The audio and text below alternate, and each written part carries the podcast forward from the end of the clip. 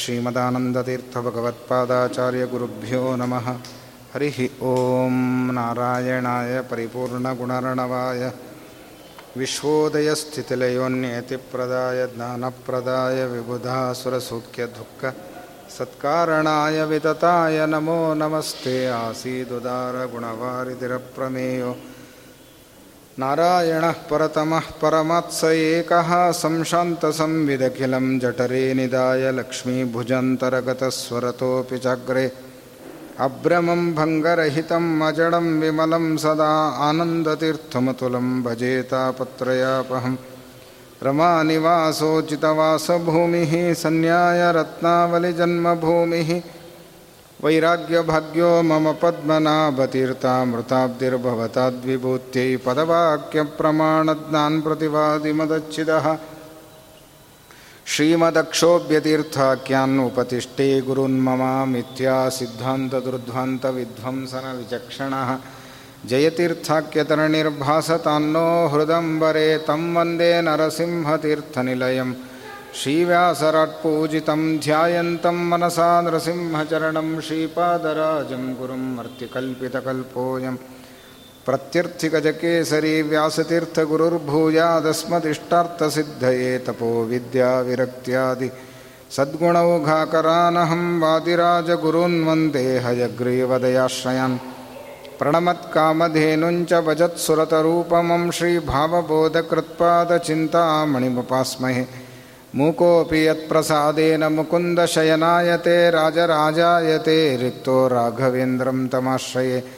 ಬ್ರಹ್ಮಚರ್ಯ ಹರಿಪ್ರೀತಿ ಸುವಿದ್ಯಾವಾದಶಾಲಿನಃ ಇಷ್ಟದಾನ್ ಕಷ್ಟಹರ್ತೃನ್ನಃ. ವಿದ್ಯಾಮಾನ್ಯಾನ್ ಮುನಿನ್ನುಮಃ ಶ್ರೀಗುರುಭ್ಯೋ ನಮಃ. ಭೀಷ್ಮರು ಭಗವಂತನ ಪವಿತ್ರವಾದ ನಾರಸಿಂಹ ವಪುಹು ಅನ್ನುವ ನಾಮದ ವಿವರಣೆಯನ್ನು ಕೊಡ್ತಾ ಮತ್ತೊಂದು ವಿಷಯ ಹೇಳ್ತಾರೆ, ನಾರಂ ಸಹತೆ ಇತಿ ನಾರಸಿಂಹ. ನಾರ ಅನ್ನುವ ಶಬ್ದಕ್ಕೆ ಭಕ್ತನಾಗಿರತಕ್ಕಂತಹ ಪ್ರಹ್ಲಾದ ಏನಿದ್ದಾನೆ, ಅವನ ತಂದೆ ಹಿರಣ್ಯಕಶಪು ಅವನು ಮಾಡಿದ ತಪ್ಪು ಅದನ್ನು ಭಗವಂತ ನಾರಂ ಸಹತೆ ಸಹಿಸಿಕೊಂಡಂತೆ. ಹಿರಣ್ಯಕಶಪು ಏನು ಮಾಡಿದ ಅಂದರೆ, ನಾನೇ ದೇವರು ಅಂತ ಹೇಳಿದ. ನನಗಿಂತ ಬೇರೆ ದೇವ ದೇವರು ಯಾರೂ ಇಲ್ಲ ಅಂತ ಹೇಳಿದ. ಪೂಜೆ ಮಾಡೋದಿದ್ದರೆ ಅದು ನನ್ನನ್ನೇ ಮಾಡಬೇಕು ಅಂತ ಹೇಳಿದ. ಇದು ಮಹಾ ಅಪರಾಧ. ಇಂತಹ ಅಪರಾಧ ಮಾಡಿದರೂ ಭಗವಂತ ನಾರಂ ಸಹತೆ, ಆ, ಸಹಿಸಿಕೊಂಡಂತೆ. ತಪ್ಪೆಲ್ಲವನ್ನು ಕೂಡ ಭಗವಂತ ಸಹನೆ ಮಾಡಿಕೊಂಡಂತೆ. ಯಾಕೆ ಅಂದರೆ ನನ್ನ ಭಕ್ತನ ಅಪ್ಪ ಅಲ್ವಾ ಅವನು? ಅದಕ್ಕೋಸ್ಕರ ಅಂತ. ಅಂದರೆ ಪ್ರಹ್ಲಾದ ನನ್ನ ಭಕ್ತ ಅವನು. ಆ ನನ್ನ ಭಕ್ತನ ತಂದೆ ಆಗಿದ್ದಾನೆ.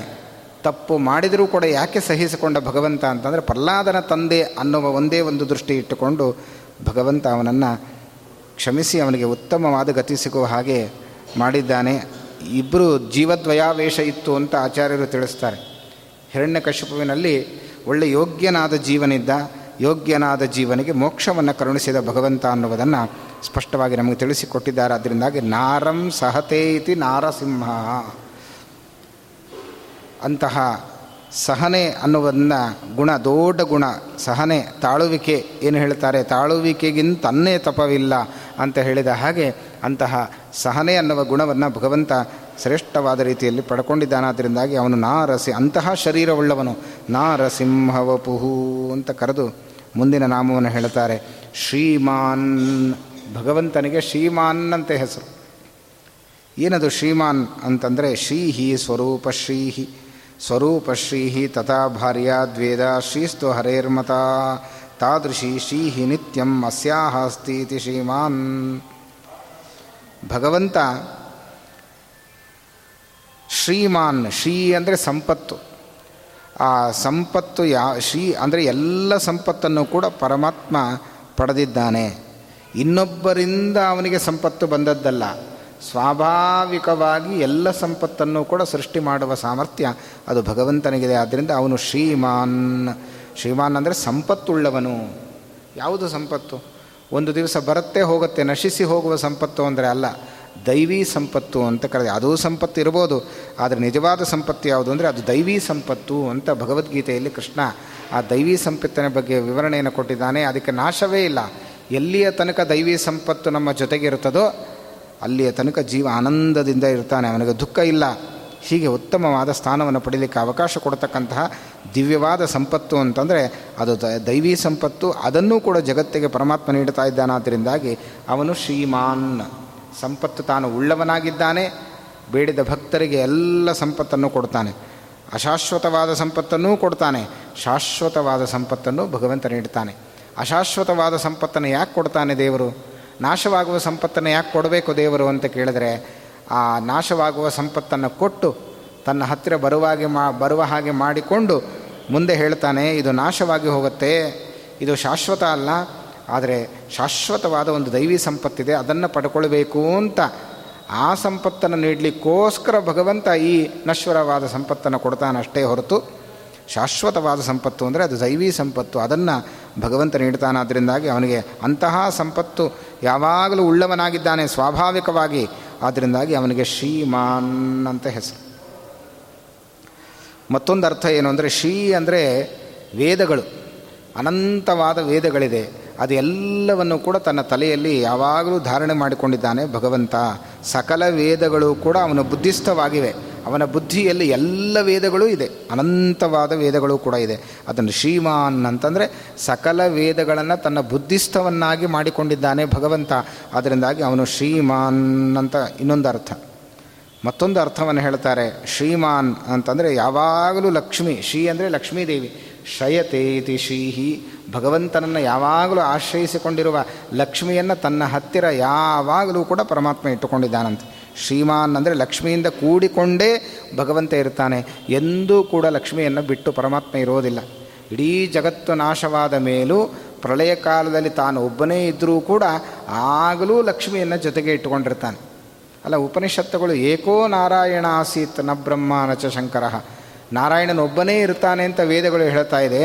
ಪ್ರಳಯ ಕಾಲದಲ್ಲಿ ಲಕ್ಷ್ಮಿಯನ್ನೇ ಎಲ್ಲಿಟ್ಕೊಂಡಿರ್ತಾನೆ ಭಗವಂತ ಅಂತ ಕೇಳಿದರೆ, ಆ ಪ್ರಳಯ ಕಾಲದ ನೀರಿದೆಯಲ್ಲ, ಅದೇ ಲಕ್ಷ್ಮಿಯಂತೆ ಆ ಲಕ್ಷ್ಮೀ ದೇವಿ ನೀರಾಗಿ ಪ್ರಳಯ ಕಾಲದಲ್ಲಿ ಭಗವಂತನ ಸೇವೆಯನ್ನು ಮಾಡ್ತಾಳಂತೆ. ಆ ನೀರಿನ ಮೇಲಿದ್ದ ಆಲದೆಲೆ ಇದೆಯಲ್ಲ, ಅದು ಕೂಡ ಲಕ್ಷ್ಮ್ಯಾತ್ಮಕವಾದದ್ದು. ಲಕ್ಷ್ಮಿಯೇ ಆಲದೆಲೆಯ ರೂಪದಲ್ಲಿ ಭಗವಂತನಿಗೆ ಸೇವೆಯನ್ನು ಪ್ರಳಯ ಕಾಲದಲ್ಲಿ ಮಾಡ್ತಾಳಂತೆ. ಹೀಗೆ ಅನೇಕ ರೂಪಗಳಿಂದ ಪ್ರಳಯ ಕಾಲದಲ್ಲೂ ಕೂಡ ಭಗವಂತನ ಜೊತೆಗೆ ನಿರಂತರ ಇದ್ದು ಆ ಲಕ್ಷ್ಮೀದೇವಿ ಭಗವಂತನ ಸೇವೆಯನ್ನು ಮಾಡ್ತಾಳಾದ್ರಿಂದಾಗಿ ಅವಳಿಗೆ ಶ್ರೀಹಿ ಅಂದರೆ ಶಯತೆ ಇತಿ ಶ್ರೀಹಿ. ಯಾವಾಗಲೂ ಭಗವಂತನನ್ನು ಆಶ್ರಯಿಸಿಕೊಂಡೇ ಎಲ್ಲ ಕಾಲಗಳಲ್ಲೂ ಕೂಡ ಲಕ್ಷ್ಮೀದೇವಿ ಇರ್ತಾಳಾದ್ರಿಂದಾಗಿ ಆ ಪರಮಾತ್ಮ ಶ್ರೀಮಾನ್ ತನ್ನ ಹತ್ತಿರ ಲಕ್ಷ್ಮೀದೇವಿಯನ್ನು ತನ್ನ ವಕ್ಷಸ್ಥಳದಲ್ಲೇ ಅವಳಿಗೆ ಸ್ಥಾನವನ್ನು ಕೊಟ್ಟು ಲಕ್ಷ್ಮಿಯ ಜೊತೆ ನಿರಂತರ ಭಗವಂತ ಇದ್ದಾನೆ. ದೇಶತಃ ಕಾಲತಃ ಲಕ್ಷ್ಮೀದೇವಿ ವ್ಯಾಪ್ತಳಾಗಿ ಭಗವಂತನ ಜೊತೆ ಇದ್ದಾಳಂತೆ. ಲಕ್ಷ್ಮಿಯನ್ನು ಬಿಟ್ಟು ಪರಮಾತ್ಮ ಎಂದೂ ಕೂಡ ಇಲ್ಲ. ಭಗವಂತನನ್ನು ಬಿಟ್ಟು ಲಕ್ಷ್ಮಿ ಎಂದೂ ಕೂಡ ಇಲ್ಲ. ಆದ್ದರಿಂದ ಕೇವಲ ಲಕ್ಷ್ಮಿಯ ಉಪಾಸನೆ ನಾವು ಮಾಡಬಾರ್ದು. ಶುಕ್ರವಾರ ಬಂದಾಗ ಲಕ್ಷ್ಮಿಯನ್ನು ಮಾತ್ರ ಕರೆಯೋದು. ಆದರೆ ಭಗವಂತನನ್ನು ಮರೆತು ಬಿಡೋದು. ಹಾಗೆ ಮಾಡಬಾರ್ದು. ಲಕ್ಷ್ಮಿ ಬರೋದೇ ಇಲ್ಲ ಅವ್ರ ಮನೆಗೆ. ಆಗ ದೇವರನ್ನ ಮಾ, ಲಕ್ಷ್ಮಿಯನ್ನು ಮಾತ್ರ ಕರೆದು ದೇವರನ್ನ ಬಿಟ್ಟರೆ ಲಕ್ಷ್ಮೀ ದೇವಿ ಹೇಳ್ತಾಳೆ, ನಾನು ಬರೋದಿಲ್ಲ, ನಮ್ಮ ಅಕ್ಕನನ್ನು ಕಳಿಸ್ಬಿಡ್ತೀನಿ ಅಂತ ಅಲಕ್ಷ್ಮಿ ಇದ್ದಾಳೆ. ಅವಳನ್ನು ಕಳಿಸಿ ಕೊಟ್ಬಿಟ್ಟು ಕೊಟ್ಬಿಡ್ತಾಳೆ. ಹಾಗಾಗಿ ಆ ಲಕ್ಷ್ಮಿಯನ್ನು ಕರೆಯುವಾಗ ನಾರಾಯಣನ ಸಹಿತವಾದ ಲಕ್ಷ್ಮಿಯನ್ನು ಕರೆದಾಗ ಮಾತ್ರ ಆ ಲಕ್ಷ್ಮೀದೇವಿ ಬರ್ತಾಳೆ. ಇಲ್ಲದೆ ಹೋದರೆ ಲಕ್ಷ್ಮೀದೇವಿ ಬರಲಿಕ್ಕೆ ಸಾಧ್ಯವೇ ಇಲ್ಲ ಅನ್ನುವ ತತ್ವವನ್ನು ನಾವು ಇಲ್ಲಿ ತಿಳ್ಕೊಳ್ಬಹುದು. ಅದನ್ನು ದಾಸರು ಕೂಡ ಒಂದು ಪದ್ಯದಲ್ಲಿ ಲಕ್ಷ್ಮಿ ಹೇಗೆ ನಮ್ಮ ಮನೆಗೆ ಬರ್ತಾಳೆ ಅಂತ ವರ್ಣಿಸುವ ಒಂದು ದೇವರ ನಾಮ ಇದೆ. ಅದರಲ್ಲಿ ಹೇಳುವಾಗ ಲಕ್ಷ್ಮಿಯನ್ನು ಕರೆದಾಗ ಹೇಗೆ ಬರ್ತಾಳೆ ಲಕ್ಷ್ಮಿ? ಭಗವಂತನ ಜೊತೆ ಬರ್ತಾಳೋ ಅಥವಾ ದೇವರನ್ನು ಬಿಟ್ಟು ಬರ್ತಾಳೋ ಅಂತ ಕೇಳಿದ್ರೆ ಅವಳನ್ನು ಕರೆದರೂ ಕೂಡ ಅವಳು ಮಾತ್ರ ಬರುವಾಗ ಹೇಳ್ತಾಳಂತೆ, ನಮ್ಮ ಯಜಮಾನರನ್ನ ಬಿಟ್ಟು ನಾನು ಬರೋದೇ ಇಲ್ಲ ಅಂತ. ಅದಕ್ಕೆ ದಾಸರು ಹೇಳ್ತಾರೆ, ಲಕ್ಷ್ಮಿ ನಮ್ಮ ಮನೆಗೆ ಬರುವಾಗ ಹೇಗೆ ಬರ್ತಾಳೆ ಅಂದರೆ, ಹೆಜ್ಜೆಯ ಮೇಲೊಂದು ಹೆಜ್ಜೆಯನಿಕ್ಕುತ ಅಂತ ಲಕ್ಷ್ಮೀದೇವಿ ಬರುವಾಗ ಹೆಜ್ಜೆ ಮೇಲೆ ಹೆಜ್ಜೆ ಇಡ್ತಾ ಎಲ್ಲರ ಮನೆಗೆ ಲಕ್ಷ್ಮೀದೇವಿ ಬರ್ತಾಳಂತೆ. ಆ ಬರುವ ಸಂದರ್ಭದಲ್ಲಿ ದಾಸರು ಹೇಳಿದ ಒಂದು ಮಾತು ಅದ್ಭುತವಾದ ಮಾತು ಅಂದರೆ, ಹೆಜ್ಜೆಯ ಮೇಲೊಂದು ನಿಕ್ಕುತ. ಇದು ಸ್ವಲ್ಪ ವಿಚಾರ ಮಾಡಿ ನೋಡಿದ್ರೆ ಇದು ಸರಿ ಇಲ್ಲ ಅಂತ ಅನಿಸತ್ತೆ. ಯಾಕೆಂದರೆ ಹೆಜ್ಜೆ ಮೇಲೆ ಹೆಜ್ಜೆ ಇಡ್ತಾ ಬಂದರೆ ಮ, ಎಲ್ಲೂ ಹೋಗ್ಲಿಕ್ಕೆ ಸಾಧ್ಯವಿಲ್ಲ ಒಂದೇ ಕಡೆ ಇರಬೇಕಾಗತ್ತಷ್ಟೆ ಹೆಜ್ಜೆ ಮೇಲೆ ಹೆಜ್ಜೆ ಇಟ್ಟು, ಹೆಜ್ಜೆ, ಹೀಗೆ ಹೇಳಬೇಕಿತ್ತು ದಾಸರು. ಹೆಜ್ಜೆಯ ಪಕ್ಕದಲ್ಲೊಂದು ಹೆಜ್ಜೆಯ ನಿಕ್ಕುತ ಅಂತ ಹೇಳಿದರೆ, ನೋಡಿ, ಒಂದು ಹೆಜ್ಜೆ ಇಡ್ತಾಳೆ, ಅದರ ಪಕ್ಕದಲ್ಲಿ ಇನ್ನೊಂದು ಹೆಜ್ಜೆ ಇಡ್ತಾಳೆ, ಅದರ ಪಕ್ಕದಲ್ಲಿ ಇನ್ನೊಂದು ಹೆಜ್ಜೆ ಇಡ್ತಾಳೆ ಅಂದರೆ ಮುಂದೆ ಹೋಗಲಿಕ್ಕೆ ಸಾಧ್ಯ ಇದೆ.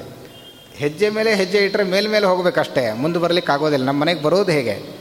ಹಾಗಾದರೆ ಹೆಜ್ಜೆಯ ಮೇಲೊಂದು ಹೆಜ್ಜೆ ನಿಕ್ಕುತ ಅಂತ ಯಾಕೆ ಹೇಳಿದ್ರು ದಾಸರು ಅನ್ನುವ ಪ್ರಶ್ನೆ ನಮಗೆ ಹುಟ್ಟುತ್ತದೆ. ಅದಕ್ಕೆ ಇಲ್ಲಿ ವಿಷ್ಣು ಸಹಸ್ರನಾಮ ಉತ್ತರ ಕೊಡ್ತಾ ಇದೆ ಶ್ರೀಮಾನ್ ಲಕ್ಷ್ಮೀದೇವಿ ಹೇಳ್ತಾಳಂತೆ, ಹೆಜ್ಜೆ, ದಾಸರು ಹೇಳ್ತಾರೆ, ಹೆಜ್ಜೆಯ ಮೇಲೊಂದು ಹೆಜ್ಜೆ ನಿಕ್ಕುತ ಅಂತಂದರೆ ತನ್ನ ಹೆಜ್ಜೆಯ ಮೇಲೆ ಹೆಜ್ಜೆ ಇಡೋದಲ್ಲವಂತೆ. ಯಾವಾಗ ಲಕ್ಷ್ಮೀದೇವಿಯನ್ನು ಕರೆದಾಗ ಲಕ್ಷ್ಮೀದೇವಿ ನೋಡ್ತಾಳಂತೆ, ನಮ್ಮ ಯಜಮಾನರ ಹೆಜ್ಜೆ ಯಾರ ಮನೆ ಗುರುತು? ಯಾರ ಮನೆಗೆ ಮನೆಗೆ ಹೋಗುವಾಗ ನಮ್ಮ ಯಜಮಾನರು ಗುರುತು, ಹೆಜ್ಜೆ ಗುರುತಿದೆಯೋ, ಅದರ ಮೇಲೆ ಹೆಜ್ಜೆ ಇಡ್ತಾ ನಾನು ಹೋಗ್ತೀನಿ ಎಂಬುದಾಗಿ ಲಕ್ಷ್ಮೀದೇವಿ ಹೇಳ್ತಾಳಂತೆ. ಹೆಜ್ಜೆಯ ಮೇಲೊಂದು ಹೆಜ್ಜೆ ಏನಿಕ್ಕೋತ ಅಂತಂದರೆ, ತನ್ನ ಹೆಜ್ಜೆ ಮೇಲೆ ಹೆಜ್ಜೆ ಇಟ್ಲು, ಇಟ್ಕೊಂಡು ಹೋಗ್ತಾಳೆ ಅಂತ ಅರ್ಥ ಅಲ್ಲ.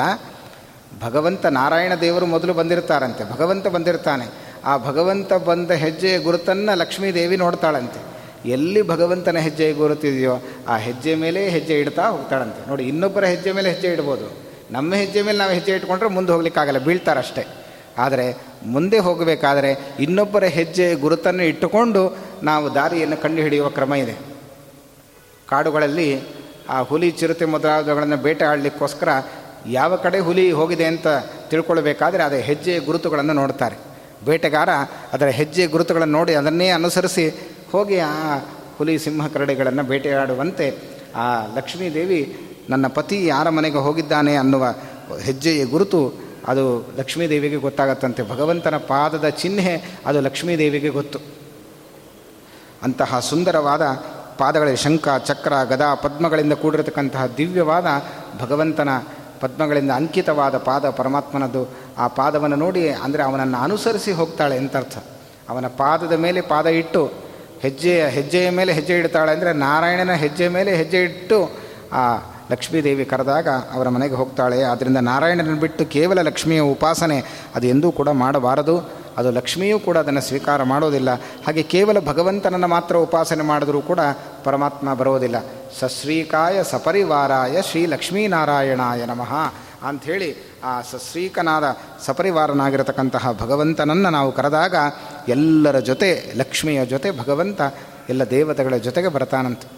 ಹೀಗೆ ಪರಮಾತ್ಮನ ಆಗಮನ ಆಗ್ತದೆ ಅನ್ನುವುದನ್ನು ತಿಳಿಸಿಕೊಟ್ಟು ನಿಜವಾದ ಸಂಪತ್ತು ಅಂದರೆ ಅದು ವೇದ ಸಂಪತ್ತು. ಅಂತಹ ಶ್ರೀಹಿ ಅಂದರೆ ವೇದ ಸಂಪತ್ತುಗಳೆಲ್ಲವೂ ಕೂಡ ಶ್ರೀಮಾನ್ ಅಂದರೆ ಭಗವಂತನನ್ನು ಪ್ರತಿಪಾದನೆ ಮಾಡ್ತಾ ಇದೆ. ಸಕಲ ವೇದಗಳು ಕೂಡ ಅದು ಯಾರನ್ನು ಹೇಳ್ತದೆ ಅಂತಂದರೆ ಭಗವಂತನನ್ನೇ ಹೇಳ್ತಾ ಇದೆ. ಅಲ್ಲ, ವೇದಗಳಲ್ಲಿ ಅಗ್ನಿ ಅಂತ ಅಗ್ನಿದೇವನನ್ನು ಹೇಳುವ ಮಂತ್ರ ಇದೆ. ವರುಣನನ್ನು ಹೇಳುವ ಮಂತ್ರ ವೇದಗಳಲ್ಲಿದೆ. ಹಾಗೆ ಶೇಷನನ್ನು ಹೇಳುವ ಮಂತ್ರ ಇದೆ. ಗಣಪತಿಯನ್ನು ಹೇಳುವ ಮಂತ್ರ ವೇದಗಳಲ್ಲಿದೆ. ಹಾಗಾದರೆ ಎಲ್ಲ ಮಂತ್ರಗಳು ಭಗವಂತನನ್ನು ತಿಳಿಸೋದು ಹೇಗೆ? ಅಂತ ಪ್ರಶ್ನೆ ಬಂದರೆ, ಆ ಪರಮ ಮುಖ್ಯ, ಪರಮ ಮುಖ್ಯವಾಗಿ ಎಲ್ಲ ಮಂತ್ರಗಳು ಕೂಡ ಅದು ಭಗವಂತನನ್ನೇ ಪ್ರತಿಪಾದನೆ ಮಾಡ್ತಾ ಇದೆ. ಆದರೆ ಇತರ ದೇವತೆಗಳನ್ನು ಅಮುಖ್ಯವಾಗಿ ವೇದಗಳು ಪ್ರತಿಪಾದನೆ ಮಾಡ್ತಾ ಇದೆ. ಯೋ ದೇವಾನಾಂ ನಾಮಧ ಮಧ ಏವ. ಎಲ್ಲ ನಾಮಗಳು ಕೂಡ ಅದು ಭಗವಂತನನ್ನೇ ತಿಳಿಸ್ಕೊಡ್ತಾ ಇದೆ. ರುದ್ರೋ ಬಹುಶಿರಾ ಬಬ್ರುಹು ವಿಶ್ವಯೋರಿ ಶುಚಿಶ್ರವಾಹ ಹಾಗೆ ಇಂದ್ರ ಅಂತ ಇಂದ್ರ ಶಬ್ದವೂ ವಿಷ್ಣು ಸಹಸ್ರನಾಮದಲ್ಲಿ ಹೇಳ್ತಾರೆ ರುದ್ರ ಶಬ್ದವೂ ಕೂಡ ವಿಷ್ಣು ಸಹಸ್ರನಾಮದಲ್ಲಿದೆ. ಶಿವ ಅನ್ನುವ ಶಬ್ದವೂ ಕೂಡ ವಿಷ್ಣು ಸಹಸ್ರನಾಮದಲ್ಲಿ ಹೇಳ್ತಾರೆ ಇದು ಭಗವಂತನ ನಾಮಗಳೇ. ರುದ್ರ ಇರ್ಬೋದು, ವರ್ಣ ಇರ್ಬೋದು, ಇಂದ್ರ ಇರ್ಬೋದು, ಅಗ್ನಿ ಇರ್ಬೋದು, ಇದೆಲ್ಲ ಶಬ್ದಗಳು ಕೂಡ ಅದು ಭಗವಂತನನ್ನೇ ಪ್ರತಿಪಾದನೆ ಮಾಡ್ತಾ ಇದೆ. ಪರಮ ಮುಖ್ಯವಾಗಿ ಅಮುಖ್ಯವಾಗಿ ದೇವತೆಗಳನ್ನು ಕರೀತದೆ ಅಷ್ಟೆ. ನೋಡಿ, ದೇವತೆಗಳೆಲ್ಲ ಹೆಸರಿಡುವಾಗ, ನಾಮಕರಣ ಮಾಡುವಾಗ ದೇವರ ಹೆಸರನ್ನು ಇಟ್ಟಿದ್ದಷ್ಟೇ. ಅದು ದೇವರದ್ದೇ ಹೆಸರು, ರುದ್ರ ಅನ್ನುವ ಹೆಸರು ಭಗವಂತನದ್ದೇ. ಶಿವನಿಗೆ ರುದ್ರ ಅಂತ ಹೆಸರಿಟ್ಟರು ಯಾಕೆ ಹೆಸರಿಟ್ಟರು ರುದ್ರ ಅಂತ? ಪರಮಾತ್ಮನಿಗೂ ರುದ್ರ ಅಂತ ಹೆಸರು ವಿಷ್ಣು ಸಹಸ್ರನಾಮ ಹೇಳುತ್ತದೆ. ಶಿವನಿಗೂ ರುದ್ರ ಅಂತ ಹೆಸರು. ಯಾಕೆ? ಪರಮಮುಖ್ಯವಾಗಿ ಭಗವಂತನಿಗೆ ರುದ್ರ ಅಂತ ಕರೀತಾ ಇದ್ದಾರೆ. ಅವನು ಯಾವ ಕಾರಣದಿಂದ ರುದ್ರ ಅಂತ ದೇವರನ್ನ ಕರೆದರು? ಮತ್ತು ಶಿವನನ್ನು ಯಾಕೆ ರುದ್ರ ಅಂತ ಕರೆದರು ಅನ್ನುವ ಎರಡೂ ಕಾರಣಗಳನ್ನು ಶ್ರೀಮದಾಚಾರ್ಯರು ಕೊಡ್ತಾರೆ. ರುಜಂ ದ್ರಾವಯತೆ ಯಸ್ಮಾತ್, ರುದ್ರಸ್ತಸ್ಮಾತ್ ಜನಾರ್ದನ. ಭಗವಂತನಿಗೆ ರುದ್ರ ಅಂತ ಕರೀಲಿಕ್ಕೆ ಏನು ಕಾರಣ? ಶಿವನನ್ನು ರುದ್ರ ಅಂತ ಯಾಕೆ ಕರೆದರು? ಅಂತಂದರೆ ಶಿವ ತಾನು ಹುಟ್ಟಿದ ಕೂಡಲೇ, ಅವತಾರ ಮಾಡಿ ಬಂದ ಕೂಡಲೇ ಅಳ್ಳಿಕ್ಕೆ ಶುರು ಮಾಡಿದ್ದಾನಂತ ಶಿವ. ಎಷ್ಟು ಹತ್ತಿದ್ದಾರೆ ಅಂದರೆ ಶಿವದೇವರು, ದೇವತೆಗಳೆಲ್ಲ ದೇವಲೋಕದಲ್ಲಿ ತತ್ತರಿಸಿ ಹೋದರಂತೆ. ಒಂದು ಮಗು ನಮ್ಮ ಮನೆಯಲ್ಲಿ ಅಳತಾ ಕೂತ್ಬಿಟ್ರೆ ಒಂದು ಎರಡು ಮೂರು ಗಂಟೆ, ಯಾರಿಗೂ ದೊಡ್ಡವರಿಗೆ ದಿಕ್ಕೇ ತೋಚಲ್ಲ. ಏನು ಕೆಲಸ ಮಾಡಬೇಕು, ಏನು ಮಾಡಬೇಕು, ತಂದೆ ತಾಯಿ ಗಾಬರಿ ಆಗಿಬಿಡ್ತಾರೆ, ಅಳ್ತಾನೆ ಇದ್ದರೆ ಮಕ್ಕಳು. ಹಾಗೆ ರುದ್ರದೇವರು ಇಡೀ ಜಗತ್ತಿಗೆ ಕೇಳಿಸುವ ಹಾಗೆ ಹತ್ತಿದ್ದಾರಂತೆ. ಎಷ್ಟು ಹತ್ತಿದ್ದಾರೆ ಅಂತಂದರೆ, ಅಳ್ತಾ ಇದ್ದಾರೆ ಅಂದರೆ ದೇವತೆಗಳು ಸಮಾನ, ಸಮಾಧಾನ ಮಾಡಲಿಕ್ಕಾಗಲಿಲ್ವಂತೆ ಬ್ರಹ್ಮಾದಿ ದೇವತೆಗಳು ಬಂದು ಸಮಾಧಾನ ಮಾಡಿದ್ದಾರೆ, ಆದರೂ ಕೂಡ ಅಳೋದು ನಿಲ್ಲಿಸಲೇ ಇಲ್ವಂತೆ. ರೋದನಾಥ್ ರುದ್ರ ಉಚ್ಚತೆ ಯಾಕೆ, ಈ ಮಗು ಅಳ್ತಾನೇ ಇತ್ತು. ಆದ್ದರಿಂದ ಇದಕ್ಕೊಂದು ಹೆಸರಿಟ್ಟುಬಿಟ್ರೆ ಅಳುವ ಮಗು ಅಂತ. ಯಾಕೆ ಅಂತಂದರೆ ಮುಂದೆ ಜಗತ್ತನ್ನು ಅಳಸತ್ತೆ ಈ ಮಗು. ಅಳಸೋದು ಅಂದರೆ ನಾಶ ಮಾಡೋದು ಅಂತ ಅರ್ಥ. ಸಂಹಾರಕರ್ತರು ಇವನು ಅಂತ ತಿಳಿಸಲಿಕ್ಕೋಸ್ಕರ ತಾನು ಹತ್ತು ಎಲ್ಲರನ್ನ ಅಳಿಸ್ತೇನೆ ಅಂತ ತಿಳಿಸಲಿಕ್ಕೋಸ್ಕರ ರುದ್ರದೇವರು ತಾವು ಹುಟ್ಟಿದ ಕೂಡಲೇ ಅಳ್ಳಿಕ್ಕೆ ಆರಂಭ ಮಾಡಿದ್ದಾರೆ. ನನಗೆ ಸ್ಥಾನ ಬೇಕು, ನನಗೆ ಹೆಸರು ಬೇಕು, ನನಗೆ ಪದವಿ ಬೇಕು ಎಂಬುದಾಗಿ ರುದ್ರದೇವರು ಜೋರಾಗಿ ಹತ್ತಿದ್ದಾರಂತೆ ಆಗ ಎಲ್ಲ ದೇವತೆಗಳು ಕೂಡ ಪುಷ್ಪವೃಷ್ಟಿಯನ್ನು ಮಾಡಿದ್ದಾರೆ. ದೇವತೆಗಳೆಲ್ಲ ಹೆದರಿ ಹೋಗಿದ್ದರು ಆಗ ಅವರಿಗೆ ರೋದನಾಥ್ ಹತ್ತತ್ತರಿಂದಾಗಿ ಅವರಿಗೆ ರುದ್ರ ಅಂತ ಹೆಸರಿಟ್ಟು. ಭಗವಂತನಿಗೆ ರುದ್ರ ಅಂತ ಹೆಸರು. ಭಗವಂತ ಅವನ ಅತ್ತನೇನು? ಕೃಷ್ಣ ಅವತಾರ ಮಾಡಿದ ಕೂಡಲೇ ಅತ್ತನ ಕೃಷ್ಣ. ಆದ್ದರಿಂದ ಅವನಿಗೆ ರುದ್ರ ಅಂತ ಹೆಸರು ಅಂದರೆ ಅವನು ಅಳೋದಿಲ್ಲ. ಇನ್ನೊಬ್ಬರನ್ನ ಅಳುವ ಹಾಗೆ ಮಾಡ್ತಾನಷ್ಟೆ. ಅವನ ಅತ್ತ ದಾಖಲೆ ಎಲ್ಲೂ ಇಲ್ಲ. ಭಗವಂತ, ಹಾಗಾದರೆ ಭಗವಂತನಿಗೆ ರುದ್ರ ಅಂತ ಯಾಕೆ ಹೆಸರು? ಅಂತಂದರೆ ಮಧ್ವಾಚಾರ್ಯರು ಅರ್ಥ ಬರೀತಾರೆ, ರುಜಂ ದ್ರಾವಯತೆ, ಯಸ್ಮಾತ್ ರುದ್ರಸ್ತಸ್ಮಾತ್ ಜನಾರ್ದನ. ರುದ್ರ ಅನ್ನುವಲ್ಲಿ ಎರಡು ಅಕ್ಷರ ಇದೆ, ರು ಮತ್ತು ದ್ರ. ರು ಅಂದರೆ ರೋಗ ರುಜಿನಗಳು. ಅಂದರೆ ಅನಾದಿ ಕಾಲದಿಂದ ಬಂದಿರತಕ್ಕಂತಹ ದೇಹಕ್ಕಾಗಲಿ ಅಥವಾ ಆತ್ಮನಿಗಾಗಲಿ ಆ ಎಲ್ಲ ಬಂದಿರತಕ್ಕಂತಹ ರೋಗ ರೋಗಗಳೆಲ್ಲ ಏನಿದೆ, ಅದನ್ನು ದ್ರಾ ಅಂದರೆ ನಾಶ ಮಾಡೋದು ಅಂತ ಅರ್ಥ. ರುಜಂ ದ್ರಾವಯತೆ ಯಸ್ಮಾತ್ ರುದ್ರಸ್ತಸ್ಮಾತ್ ಜನಾರ್ದನ. ನಮ್ಮ ಎಲ್ಲ ರೋಗವನ್ನು, ಸಂಸಾರ ರೋಗವನ್ನೇ ಪರಿಹಾರ ಮಾಡ್ತಾನೆ ಪರಮಾತ್ಮ. ಆದ್ದರಿಂದಾಗಿ ಅವನಿಗೆ ರುದ್ರ ಎಂಬುದಾಗಿ ಹೆಸರು. ರುಜಂ ದ್ರಾವಯತೆ ಅಂತ ಹೀಗೆ ಈ ಎಲ್ಲ ರೋಗಗಳನ್ನು ಪರಿಹಾರ ಮಾಡೋದರಿಂದ ಭಗವಂತನಿಗೆ ರುದ್ರ ಅಂತ ಹೆಸರು. ಹತ್ತದ್ರಿಂದಾಗಿ ರುದ್ರದೇವರಿಗೆ ರುದ್ರ ಅಂತ ಹೆಸರು. ಆವತ್ತಿಂದ ಮಕ್ಕಳು ಹುಟ್ಟಿದ ಕೂಡಲೇ ಅಳ್ಳಿಕ್ಕೆ ಆರಂಭ ಮಾಡ್ತಂತೆ. ಹಿಂದೆ ಮಕ್ಕಳು ಅಳ್ತಾ ಇರಲಿಲ್ಲ ಹುಟ್ಟಿದ ಕೂಡಲೇ. ಆದರೆ ಯಾವಾಗ ರುದ್ರದೇವರು ಅವತಾರ ಮಾಡಿ ಬಂದರು ಆವತ್ತಿನಿಂದ ಎಲ್ಲ ಮಕ್ಕಳು ಅಳ್ಳಿಕ್ಕೆ ಶುರು ಮಾಡ್ತಾರೆ ನೋಡಿ. ಹುಟ್ಟಿದ ಕೂಡಲೇ ಅಳತ್ತೆ. ಅತ್ತಿಲ್ಲ ಅಂದರೆ ಆ ವೈದ್ಯರು ಅದನ್ನು ಹೊಡೆದಾದರೂ ಅಳಿಸ್ತಾರೆ. ಯಾಕೆಂದರೆ ಅಳಬೇಕು. ಇಲ್ಲದಿದ್ದರೆ ಮುಂದೆ ಈ ಮಗು ಏನು ಗತಿ ಸರಿಯಾಗಿರುತ್ತೋ ಇಲ್ವೋ ಅನ್ನೋಷ್ಟು ಆ ಸಂದೇಹಗಳು ಆ ಮಗುವಿನ ಮೇಲೆ ಬರುತ್ತೆ. ಅಳದೇ ಹೋದರೆ. ಆದ್ದರಿಂದ ಅಳುವ ಕ್ರಮ ಬಂತಂತೆ. ಮಕ್ಕಳು ಅಳತವಂತೆ ಹುಟ್ಟಿದ ಕೂಡಲೇ. ಯಾಕೆ ಅಳ್ತವೆ ಅಂತ ನಮಗೆ ಕಾರಣ ಗೊತ್ತಿಲ್ಲ. ಅದಕ್ಕೆ ಶಾಸ್ತ್ರದಲ್ಲಿ ಹೇಳ್ತಾರೆ. ಯಾಕೆ ಅತ್ತದ್ದು ಮಗು ಅಂತಂದರೆ, ಅಯ್ಯೋ, ನನಗೆ ಹುಟ್ಟದೇ ಇದ್ದಿದ್ರೆ ಸಾವು ಬರ್ತಾ ಇರಲಿಲ್ಲ. ಹುಟ್ಟಿದ್ರಿಂದಾಗಿ ಸಾವು ಬಂತಲ್ಲ, ಮುಂದೆ ಸಾವಿದೆಯಲ್ಲ ಅಂತ ಅಳತ್ತಂತೆ. ಅಂದರೆ ಯಾರಿಗೆ ಹುಟ್ಟು ಅವನಿಗೆ ಸಾವು, ಹುಟ್ಟಿಲ್ಲದವನಿಗೆ ಸಾವಿನ ಪ್ರಶ್ನೆಯೇ ಬರೋದಿಲ್ಲ. ಅಯ್ಯೋ, ನಾನು ಹುಟ್ಟು ನನ್ನ ಸಾವಿಗೂ ಹುಟ್ಟು ತಂದುಕೊಂಡನಲ್ಲ ತಂದುಕೊಂಡನಲ್ಲ ಅಂತ ಹೇಳಿ ಆ ಮಗು ಅಳತ್ತಂತೆ ಅಂತ ಹೀಗೆ ಕಾರಣವನ್ನು ಶಾಸ್ತ್ರದಲ್ಲಿ ತಿಳಿಸಿದ್ದಾರೆ. ಅದರಿಂದಾಗಿ ಪ್ರತಿಯೊಂದು ನಾಮಗಳು ವೇದಗಳಲ್ಲಿ ಬರುವ ಸಕಲ ಅನಂತವಾದ ನಾಮಗಳು ಕೂಡ ಅದು ಭಗವಂತನನ್ನು ಪ್ರತಿಪಾದನೆ ಮಾಡ್ತಾ ಇದೆ. ಆದ್ದರಿಂದಾಗಿ ಶ್ರೀ ಅಂದರೆ ಸಕಲ ವೇದಗಳು, ಶಬ್ದ ರಾಶಿಗಳು, ಅದೆಲ್ಲವೂ ಕೂಡ ಶ್ರೀಮಾನ್ ಭಗವಂತನನ್ನೇ ಪ್ರಮುಖ್ಯವಾಗಿ ಪ್ರತಿಪಾದನೆ ಮಾಡ್ತದೆ. ಆದ್ದರಿಂದಾಗಿ ಭಗವಂತನಿಗೆ ಶ್ರೀಮಾನ್ ಅಂತ ಹೆಸರು. ಇನ್ನೊಂದು ಅರ್ಥವನ್ನು ಕೂಡ ಬರೆದಿದ್ದಾರೆ. ತಾದೃಶಿ ಶ್ರೀಹಿ ನಿತ್ಯಂ ಅಸ್ಯಾಹ ಅಸ್ತಿ ಇತಿ ಶ್ರೀಮಾನ್. ತಾನು ಸ್ವರೂಪ ಶೋಭೆಯನ್ನು ಯಾವಾಗಲೂ ಕೂಡ ಪರಮಾತ್ಮ ಹೊಂದಿದ್ದಾನಾದ್ದರಿಂದಾಗಿ ಅವನಿಗೆ ಶ್ರೀಮಾನ್ ಅಂತ ಹೆಸರು. ಇಷ್ಟು ಅರ್ಥಗಳನ್ನು ತಿಳಿಸಿ ಮುಂದಿನ ನಾಮವನ್ನು ಹೇಳ್ತಾರೆ, ಕೇಶವ. ಭಗವಂತನಿಗೆ ಕೇಶವ ಅಂತ ಒಂದು ಹೆಸರಿದೆ. ಬಹಳ ಸುಂದರವಾದ ಅರ್ಥದಲ್ಲಿರತಕ್ಕಂತಹ ಒಂದು ನಾಮ ಇದು. ಕೇಶವ. ನಾವು ಇಪ್ಪತ್ನಾಲ್ಕು ತತ್ವಗಳನ್ನು ಉಪಾಸನೆ ಮಾಡುವಾಗ ಮೊಟ್ಟ ಮೊದಲು ತತ್ವ ಉಪಾಸ್ಯ ಮೂರ್ತಿ ಯಾರು ಅಂತಂದರೆ ಅದು ಕೇಶವ ನಾಮಕನಾದ ಭಗವಂತ. ಕೇಶವ ನಾರಾಯಣ ಮಾಧವ ಎಂಬುದಾಗಿ ಇಪ್ಪತ್ನಾಲ್ಕು ನಾಮಗಳನ್ನು ಏನು ಹೇಳ್ತೇವೆ? ಕೇಶವಾದಿ ಚತುರ್ವಿಂಶತಿ ರೂಪಗಳು. ಅದರಲ್ಲಿ ಮೊಟ್ಟ ಮೊದಲ ನಾಮವೇ ಅದು ಕೇಶವ ಅನ್ನುವ ನಾಮವನ್ನು ನಾವು ನೋಡ್ತೇವೆ. ಯಾಕೆ ಅವನಿಗೆ ಕೇಶವ ಅಂತ ಹೆಸರು ಅಂದರೆ ಕ, ಈಶ, ವ ಅಂತ ಮೂರು ಶಬ್ದ ಇದೆ. ಕ ಅಂದರೆ ಚತುರ್ಮುಖ ಬ್ರಹ್ಮದೇವರಿಗೆ ಕ ಅಂತ ಹೆಸರು. ಈಶಾ ಅಂದರೆ ರುದ್ರದೇವರಿಗೆ ಈಶಾ ಅಂತ ಹೆಸರು. ಕ ಅಂದರೆ ಚತುರ್ಮುಖ ಬ್ರಹ್ಮದೇವರು ಈಶಾ ಅಂದರೆ ರುದ್ರದೇವರು, ಇವರಿಂದ ವಾ ಅಂದರೆ ವಂದ್ಯನಾಗಿದ್ದಾನೆ. ಅಂದರೆ ಬ್ರಹ್ಮಾದಿ ದೇವತೆಗಳು ಕೂಡ, ರುದ್ರಾದಿ ದೇವತೆಗಳು ಕೂಡ ನಿತ್ಯ ಬಂದು ಭಗವಂತನಿಗೆ ವಂದನೆ ಮಾಡ್ತಾರಂತೆ. ಆದ್ದರಿಂದ ಅವನಿಗೆ ಕೇಶವಹ ಅಂತ ಹೆಸರು. ಇದರಿಂದ ಗೊತ್ತಾಗ್ತದೆ, ಸರ್ವೋತ್ತಮ ಯಾರು ಅಂತಂದರೆ ಬ್ರಹ್ಮಾದಿ, ರುದ್ರಾದಿ ದೇವತೆಗಳು ಕೂಡ ನಿತ್ಯ ಬಂದು ಅವನ ಪಾದಕ್ಕೆ ವಂದನೆ ಮಾಡಬೇಕಾದ್ರೆ ಆ ಭಗವಂತ ಸರ್ವೋತ್ತಮ ಅನ್ನುವುದನ್ನು ಈ ಕೇಶವ ಅನ್ನುವ ಶಬ್ದ ಹೇಳ್ತದೆ ಕಾ ಅಂದರೆ ಚತುರ್ಮುಖ ಬ್ರಹ್ಮದೇವರು, ಈಶಾ ಅಂದರೆ ರುದ್ರದೇವರು, ಇವರಿಂದ ವಾ ವಂದಿಸಲ್ಪಟ್ಟವ ಭಗವಂತ. ಆದ್ದರಿಂದ ಅವನಿಗೆ ಕೇಶವ ಅಂತ ಹೆಸರು.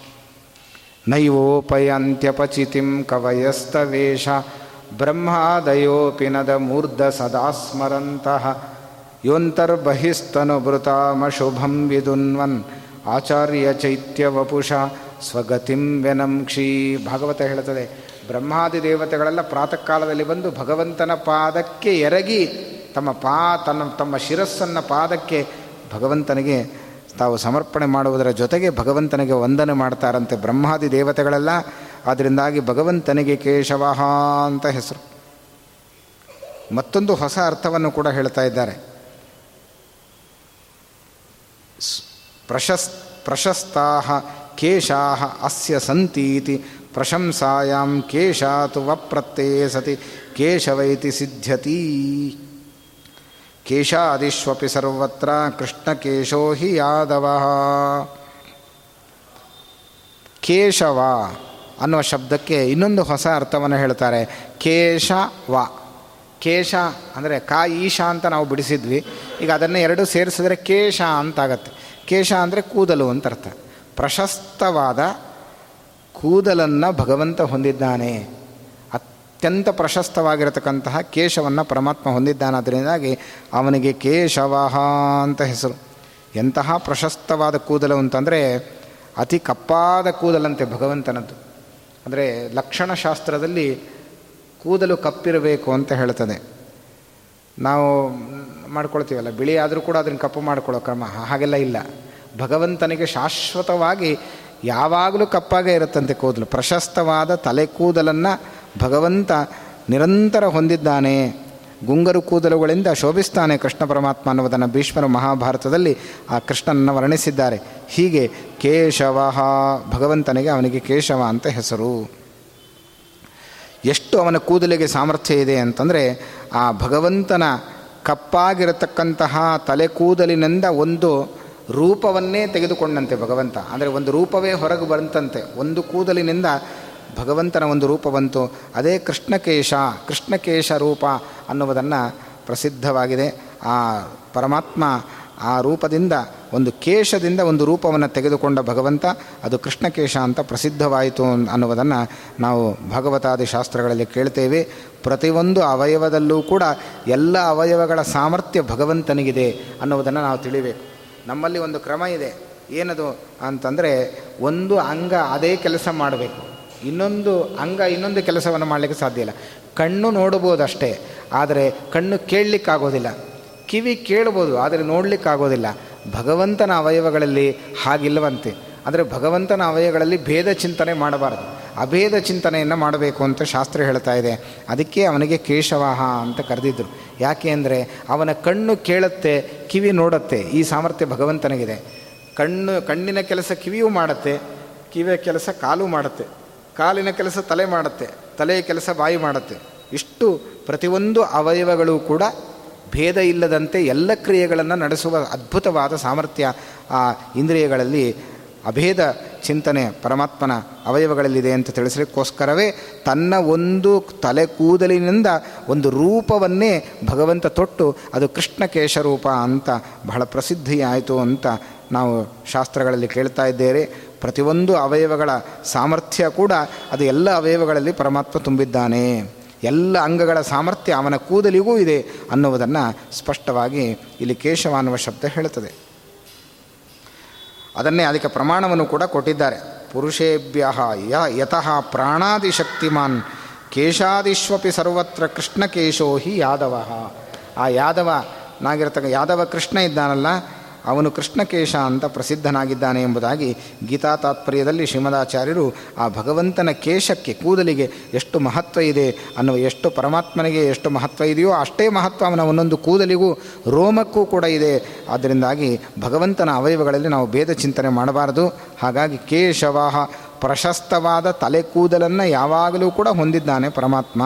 ಅದು ಅಚ್ಛೇದ್ಯ ಅಭೇದ್ಯವಾಗಿರತಕ್ಕಂಥದ್ದು ಅದು ಜ್ಞಾನಾನಂದಮಯವಾದ ಕೇಶ ಅದು. ನಮ್ಮಂತೆ ಅಲ್ಲ, ನಮ್ಮ ಕೇಶ ಅದು ಅಪವಿತ್ರವಾದದ್ದು. ಕೇಶವನ್ನು ಸ್ಪರ್ಶ ಮಾಡಿದ್ರೆ ಕೈ ತೊಳೆಯಬೇಕು. ಅಷ್ಟು ಅಪವಿತ್ರವಾಗಿರತಕ್ಕಂಥದ್ದು ಆದರೆ ಭಗವಂತನ ಕೇಶ ಅತ್ಯಂತ ಪವಿತ್ರವಾಗಿರತಕ್ಕಂತಹದ್ದು ಎಂಬುದಾಗಿ ವಿಷ್ಣು ಸಹಸ್ರನಾಮ ಅವನ ಪ್ರತಿಯೊಂದು ಅವಯವಗಳಿಗೆ ಸಮಾನವಾದದ್ದು ಅವನ ಕೇಶ ಅನ್ನುವುದನ್ನು ಭೀಷ್ಮರು ನಮಗೆ ತಿಳಿಸಿಕೊಟ್ಟು ಮುಂದಿನ ನಾಮವನ್ನು ಹೇಳ್ತಾರೆ, ಪುರುಷೋತ್ತಮ. ಭಗವಂತನಿಗೆ ಪುರುಷೋತ್ತಮ ಎಂಬುದಾಗಿ ಹೆಸರು ಅಂತ ಕರಿತಾ ಇದ್ದಾರೆ. ಇದು ಯಾರಿಗೂ ಕೂಡ ಈ ಹೆಸರು ಇಲ್ಲ. ಅದಿದ್ದರೆ ಭಗವಂತನಿಗೆ ಮಾತ್ರ ಆ ಹೆಸರಿದೆ ಎಂಬುದಾಗಿ ಹೇಳ್ತಾ ಇದ್ದಾರೆ. ಕ್ಷರಾಕ್ಷರಾತ್ಮನೋರ್ಯಸ್ಮಾತ್ ಉತ್ತಮ ಸ ಸದಾನಯೋ ಪುರುಷೋತ್ತಮ ನಾಮ್ನಾತಃ ಪ್ರಸಿದ್ಧೋ ಲೋಕವೇದಯೋ. ಆ ಪೌರುಷೇಯ ಗ್ರಂಥಗಳಲ್ಲಿ ಮತ್ತು ಶ್ರುತಿ ವೇದಗಳಲ್ಲಿ ಎಲ್ಲ ಕಡೆ ಪ್ರಸಿದ್ಧ ಹೇಗಾಗಿದ್ದಾನೆ ಭಗವಂತ ಅಂದರೆ ಪುರುಷೋತ್ತಮ ನಾಮ್ನಾತಃ ಅವನು ಪುರುಷೋತ್ತಮ ಪುರುಷೋತ್ತಮ ಎಂಬುದಾಗಿ ಭಗವಂತ ಪ್ರಸಿದ್ಧನಾಗಿದ್ದಾನಂತೆ. ಭಗವದ್ಗೀತೆಯಲ್ಲೂ ಕೂಡ ಕೃಷ್ಣ ಪರಮಾತ್ಮ ಪುರುಷೋತ್ತಮ ಯೋಗ ನಾಮ ಏನು ಅಧ್ಯಾಯ ಇದೆ, ಆ ಅಧ್ಯಾಯದಲ್ಲಿ ಪುರುಷೋತ್ತಮ ನಾಮಕನಾದ ಭಗವಂತನನ್ನು ಕೃಷ್ಣ ಪರಮಾತ್ಮ ತಾನು ತಿಳಿ, ತನ್ನನ್ನು ತಾನೇ ತಿಳಿಸಿಕೊಟ್ಟಿದ್ದಾನಂತೆ. ದ್ವಾವಿಮೌ ಪುರುಷೌ ಲೋಕೆ ಕ್ಷರಶ್ಚ ಅಕ್ಷರ ಏವಚ ಕ್ಷರಸ್ ಸರ್ವಾನಿ ಭೂತಾನಿ ಕೂಟಸ್ಥೋ ಅಕ್ಷರ ಉಚ್ಯತೆ ಉತ್ತಮ ಪುರುಷಸ್ತು ಅನ್ಯ ಪರಮಾತ್ಮೇತ್ಯುದಾಹೃತಃ ಯೋ ಲೋಕತ್ರಯಮಾವಿಶ್ಯ ವಿವರ್ತಿ ಅವ್ಯಯ ಈಶ್ವರ. ಆ ಪುರುಷೋತ್ತಮನಾಕನ ಪುರುಷೋತ್ತಮ ನಾಮಕನಾದ ಭಗವಂತ ಅವನನ್ನು ಭಗವದ್ಗೀತೆ ಏನು ಕರೆಯುತ್ತೆ ಅಂದರೆ ಅವನ ಅವ್ಯಯ, ಈಶ್ವರ ಅಂತ ಕರೀತಾರೆ ಅವನಿಗೆ ಎಂದೂ ನಾಶ ಇಲ್ಲ ಭಗವಂತನೇ. ಆದ್ದರಿಂದ ಅವನಿಗೆ ಪುರುಷಾಭ್ಯಾಂ ಉತ್ತಮ, ಪುರುಷೋತ್ತಮ. ಯಾಕೆ ಅವನಿಗೆ ಪುರುಷೋತ್ತಮ ಅಂತ ಹೆಸರು ಅಂದರೆ ಭಗವಂತನಿಗೆ ನಾಶವಿಲ್ಲ, ಎಂದೂ ನಾಶ ಹೊಂದುವುದಿಲ್ಲ, ಶಾಶ್ವತನಾಗಿ ಶಶ್ವದೇಕ ಪ್ರಕಾರಕನಾಗಿ ಯಾವ ವಿಕಾರ ಇಲ್ಲದಂತೆ ಭಗವಂತ ನಿರಂತರ ಇದ್ದಾನೆ, ಅದರಿಂದಾಗಿ ಅವನಿಗೆ ಪುರುಷೋತ್ತಮ ಅಂತ ಹೆಸರು.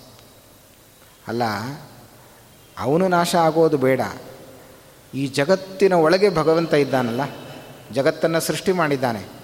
ಈ ಜಗತ್ತಿನ ಒಳಗೆ ಒಂದು ರೂಪದಿಂದ ಭಗವಂತ ಇದ್ದಾನೆ ಅಂತ ವೇದಗಳೇ ಹೇಳ್ತದೆ. ಅಂತರ್ಬಹಿಶ್ಚ ತತ್ಸರ್ವಂ ವ್ಯಾಪ್ಯ ನಾರಾಯಣ ಸ್ಥಿತ ಪಿಂಡಾಂಡ ಬ್ರಹ್ಮಾಂಡಗಳಲ್ಲಿ ಭಗವಂತನ ರೂಪ ಇದೆ ಅಂತ ನಾವು ಕೇಳಿದ್ದೇವೆ. ಹಾಗಾದರೆ ಈ ಜಗತ್ತು ಒಂದಲ್ಲ ಒಂದು ದಿವಸ ನಾಶ ಆಗುತ್ತೆ. ನಾಶವಾದಾಗ ಜಗತ್ತಿನ ಒಳಗಿದ್ದ ಎಲ್ಲವೂ ನಾಶವಾಗಿ ಹೋಗುತ್ತೆ. ಯಾವುದೂ ಉಳಿಯೋದಿಲ್ಲ. ಅಂದಮೇಲೆ ಈ ಜಗತ್ತಿನ ಒಳಗೆ ಭಗವಂತನು ನಾಶ ಆಗಬಹುದಲ್ಲ ಹಾಗಾದರೆ? ಅಂತ ಪ್ರಶ್ನೆ ಮಾಡಿದ್ರೆ ಅವ್ಯಯ ಭಗವದ್ಗೀತೆ ಹೇಳುತ್ತದೆ, ಅವನಿಗೆ ವ್ಯಯ ನಾಶವೇ ಇಲ್ಲ ಅವನಿಗೆ. ಅಲ್ಲ, ಜಗತ್ತು ನಾಶ ಆಗತ್ತೆ, ಜಗತ್ತಿನ ಒಳಗಿದ್ದ ಎಲ್ಲ ವಸ್ತು ನಾಶ ಆಗತ್ತೆ ಅಂದಮೇಲೆ ವಸ್ತುಗಳಲ್ಲಿದ್ದ ಭಗವಂತನು ನಾಶ ಆಗಬೇಕಲ್ಲ ಅಂತ ಕೇಳಿದರೆ, ಈಶ್ವರ. ಯಾಕೆ ಅವನು ನಾಶ ಆಗೋದಿಲ್ಲ ಅಂತಂದರೆ, ಅವನು ಈಶ್ವರ, ಅವನು ಪುರುಷೋತ್ತಮ ಅನ್ನುವ ಅರ್ಥದಲ್ಲೇ ಹೊರಟಿರತಕ್ಕಂತಹದ್ದು. ಅವನು ಪುರುಷೋತ್ತಮ ಆದ್ದರಿಂದಾಗಿ ಅವನು ನಾಶ ಹೊಂದುವುದಿಲ್ಲ. ಏನದು ಮಹತ್ವ ಅಂತಂದರೆ, ಜಗತ್ತು ನಾಶವಾದರೂ ಜಗತ್ತಿನ ಒಳಗಿದ್ದ ಭಗವಂತ, ಜಗತ್ತಿನ ಒಳಗಿದ್ದ ಎಲ್ಲ ವಸ್ತುಗಳು ನಾಶವಾದರೂ ಆ ವಸ್ತುಗಳಲ್ಲಿ ತುಂಬಿದ ಭಗವಂತನಿಗೆ ಮಾತ್ರ ನಾಶ ಇಲ್ಲ. ಅದೇ ಆಗಿರಿ ಉದಾಹರಣೆ ಕೊಡ್ತಾರೆ. ಒಂದು ಗುಡಿಸಲಿನ ಮನೆ ಇದೆ. ಹುಲ್ಲಿನಿಂದಲೇ ನಿರ್ಮಾಣ ಮಾಡಿದ, ಹುಲ್ಲು ಕಡ್ಡಿಗಳಿಂದ ನಿರ್ಮಾಣ ಮಾಡಿದ ಒಂದು ಗುಡಿಸಲು. ಅದಕ್ಕೆ ಬೆಂಕಿ ಬಿತ್ತು ಅಂತ ಇಟ್ಕೊಳ್ಳಿ. ಪೂರ್ತಿ ಬೆಂಕಿ ಬಿತ್ತು. ಸಂಪೂರ್ಣ ಉರಿತಾ ಇದೆ. ಒಳಗಿದ್ದ ವ್ಯಕ್ತಿ ಉಳಿಲಿಕ್ಕೆ ಸಾಧ್ಯವ? ಇಡೀ ಮನೆಯೇ ಸುಟ್ಟು ಹೋದರೆ, ಗುಡಿಸಲು ಬೆಂಕಿ ಬಿದ್ದರೆ ಅದರ ಒಳಗಿದ್ದ ಹುಳ, ಹುಪ್ಪಡಿ ಮತ್ತು ಮನುಷ್ಯ ಯಾರೇ ಆಗಲಿ, ಆ ಒಳಗಿದ್ದ ಎಲ್ಲ ವಸ್ತುಗಳ ನಾಶವ, ಬೆಂದು ಹೋಗುವಂತೆ, ಸುಟ್ಟು ಹೋಗುವಂತೆ ಈ ಜಗತ್ತು ನಾಶವಾಗುವಾಗ ಭಗವಂತನು ನಾಶವಾಗ್ಬೋದಲ್ಲ? ವಾಗಬೇಕಲ್ಲ? ಅಂತ ಪ್ರಶ್ನೆ ಮಾಡಿದ್ರೆ ಅವ್ಯಯ ಈಶ್ವರ ಅನ್ನುವ ಎರಡು ಶಬ್ದಗಳನ್ನು ಭಗವದ್ಗೀತೆಯಲ್ಲಿ ಕೃಷ್ಣ ಪರಮಾತ್ಮ ಬಳಸಿದ್ದಾನೆ. ಯಾಕೆಂದರೆ ಅವನು ಈಶ್ವರ. ಅದರಲ್ಲೂ ಒಂದು ನಿಯಮ ಇದೆ ಅಂತ. ಇಡೀ ಮನೆಗೆ ಬೆಂಕಿ ಬಿದ್ದರೂ ಮನೆಯಲ್ಲಿದ್ದ ವಸ್ತುವನ್ನು ಸುಡದಂತೆ ಮಾಡಿಕೊಳ್ಳುವ ಒಂದು ವಿದ್ಯೆ ಇದೆಯಂತೆ. ಅದು ಯಾವುದು ವಿದ್ಯೆ ಅಂದರೆ ಅಗ್ನಿಸ್ತಂಭ ವಿದ್ಯೆ ಅಂತ ಕರೀತಾರೆ ಅದನ್ನು. ಆ ಅಗ್ನಿಸ್ತಂಭ ವಿದ್ಯೆ ಗೊತ್ತಿರುವವನು ಅಗ್ನಿಯಲ್ಲಿ ತಾನು ಕೂತರೂ ಕೂಡ ಆ ಅಗ್ನಿ ಮಾತ್ರ ಇವನನ್ನು ಸುಡೋದಿಲ್ಲ. ಹಾಗೆ ಇನ್ನೊಂದು ವಿದ್ಯೆ ಇದೆ, ಜಲಸ್ತಂಭ ವಿದ್ಯೆ ಅಂತ. ಜಲಸ್ತಂಭ ವಿದ್ಯೆ ಅಂತಂದರೆ ಆ ನೀರಿನ ಒಳಗಿದ್ದರೂ ನೀರು ಮಾತ್ರ ಇವನಿಗೆ ಶರೀರಕ್ಕೆ ನೀರು ಅಂಟೋದಿಲ್ಲ. ಇವನ ವಸ್ತ್ರಕ್ಕೂ ನೀರು ಅಂಟದಂತೆ ಇರಬಹುದು. ಆ ನೀರಿನ ಒಳಗಿದ್ದರೂ ವಸ್ತ್ರ ಮಾತ್ರ ಒದ್ರೆ ಆಗೋದಿಲ್ಲ. ನೀರಿನ ಮೇಲೆ ನಡೆದು ಹೋಗಬಹುದು. ನೀರಿನಲ್ಲಿ ಮುಳುಗೋದೇ ಇಲ್ಲ. ಇದೊಂದು ವಿದ್ಯೆ. ಅದನ್ನು ಜಲಸ್ತಂಭ ವಿದ್ಯೆ ಅಂತ ಕರೀತಾರೆ. ಹೀಗೆ ಅಗ್ನಿಸ್ತಂಭ ವಿದ್ಯೆ ಜಲಸ್ತಂಭ ವಿದ್ಯೆ ತಿಳಿದವನು ಅಗ್ನಿಯಿಂದ ನೀರಿನಿಂದ ಹೇಗೆ ಪಾರಾಗ್ತಾನೋ ಹಾಗೆ ಭಗವಂತ ಸಕಲ ವಿದ್ಯೆಗಳನ್ನು ಕೂಡ ಜಗತ್ತಿಗೆ ನೀಡಿದವನೇ ವಿದ್ಯಾಧೀಶನಾದ ಭಗವಂತ. ಅವನಿಗೆ ಹೆಸರೇ ವಿದ್ಯಾಧೀಶ ಅಂತ. ಇಂತಹ ಎಲ್ಲ ವಿದ್ಯೆಗಳು ಬಂದದ್ದು ಅವನಿಂದ. ಜಲಸ್ತಂಭ ವಿದ್ಯೆ ಅಗ್ನಿಸ್ತಂಭ ವಿದ್ಯೆ ಸಕಲ ವಿದ್ಯೆಗಳೂ ಕೂಡ. ಅದು ಭಗವಂತನ ಅರವತ್ತು ಬಗೆಯ ವಿದ್ಯೆ ಏನಿದೆ ಅದೆಲ್ಲವೂ ಕೂಡ ಪರಮಾತ್ಮನಿಂದಲೇ ಬಂದಿದೆ. ಆದ್ದರಿಂದ ತನ್ನ ಹತ್ತಿರ ದೋಷಗಳು ಅಥವಾ ಅಗ್ನಿ ತನ್ನ ಹತ್ತಿರ ಬಂದು ಸುಡದೇ ಇರುವಂತೆ ಮಾಡಿಕೊಳ್ಳುವ ವಿದ್ಯೆ ಅದು ಭಗವಂತನಿಗಿದೆ. ಅದರಿಂದ ಜಗತ್ತು ನಾಶವಾದರೂ ತಾನು ನಾಶವಾಗದಂತೆ ಮಾಡಿಕೊಳ್ಳುವ ವಿದ್ಯೆ ಪರಮಾತ್ಮನಲ್ಲಿದೆ. ಆದ್ದರಿಂದಾಗಿ ಅವನ ಅವ್ಯಯ ಈಶ್ವರ ಅಂತ ಶಬ್ದ. ಈಶ್ವರ ಅಂದರೆ ಐಶ್ವರ್ಯ ಅಂತ. ಐಶ್ವರ್ಯ ಅಂದರೆ ವಿದ್ಯೆ. ಯಾವುದು ಅಂದರೆ ತನ್ನನ್ನು ತಾನು ಸುಡದಂತೆ ಮಾಡಿಕೊಳ್ಳುವ ಒಂದು ವಿದ್ಯೆ. ಇಂತಹ ವಿದ್ಯೆವಲ್ಲವನಾದ್ದರಿಂದಾಗಿ ಆಗೋದಿಲ್ಲ, ಅವನು ಶಾಶ್ವತನಾಗಿರ್ತಾನೆ ಆದ್ದರಿಂದಲೇ ಅವನಿಗೆ ಪುರುಷಾಭ್ಯಾಂ ಉತ್ತಮ, ಪುರುಷೋತ್ತಮ. ಅದರಿಂದ ಎಲ್ಲ ಚೇತನರಿಗಿಂತಲೂ ಕೂಡ ಉತ್ತಮನಾಗಿರತಕ್ಕಂಥವನು. ಪುರುಷಾಭ್ಯಾಂ ಉತ್ತಮ, ಪುರುಷೋತ್ತಮ ಉತ್ತಮನಾಗಿರತಕ್ಕಂಥವನು ಯಾರು ಅಂದರೆ ಅವನು ಪರಮಾತ್ಮನೇ ಆಗಿದ್ದಾನೆ. ಪುರುಷೇಭ್ಯ, ಚೇತನೇಭ್ಯ ಉತ್ತಮ, ಪುರುಷೋತ್ತಮ. ಚೇತನಾಚೇತನ ವಸ್ತುಗಳಲ್ಲಿ ಉತ್ತಮನಾಗಿರತಕ್ಕಂಥವನು ಭಗವಂತ. ಆದ್ದರಿಂದ ಅವನನ್ನು ಪುರುಷೋತ್ತಮ ಅಂತ, ಪುರುಷೋತ್ತಮ ಯೋಗ ಅಂತ ಭಗವದ್ಗೀತೆಯಲ್ಲಿ ಕೃಷ್ಣ ಪರಮಾತ್ಮ ತಿಳಿಸಿಕೊಟ್ಟು ಇಂತಹ ಪವಿತ್ರವಾದ ಭಗವಂತನ ನಾಮಗಳನ್ನು ನಾವು ಉಪಾಸನೆ ಮಾಡ್ತಾ ಹೋದರೆ ಅಂತಹ ವಿದ್ಯೆಯನ್ನು ಭಗವಂತ ನಮಗೆ ಕರುಣಿಸ್ತಾನಂತೆ.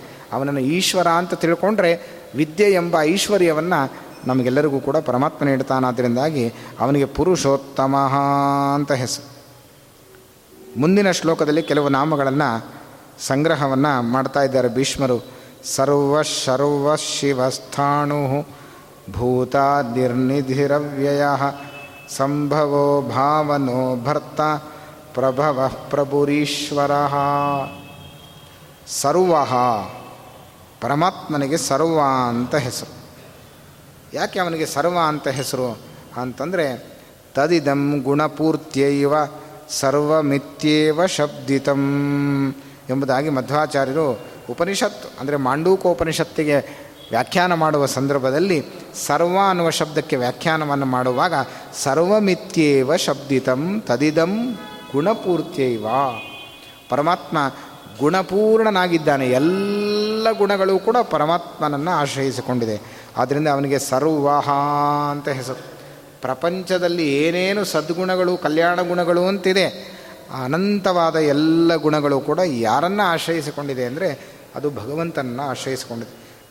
ಅದರಿಂದಾಗಿ ಅವನಿಗೆ ಸರ್ವಹ ಅಂತ ಒಂದು ಹೆಸರು.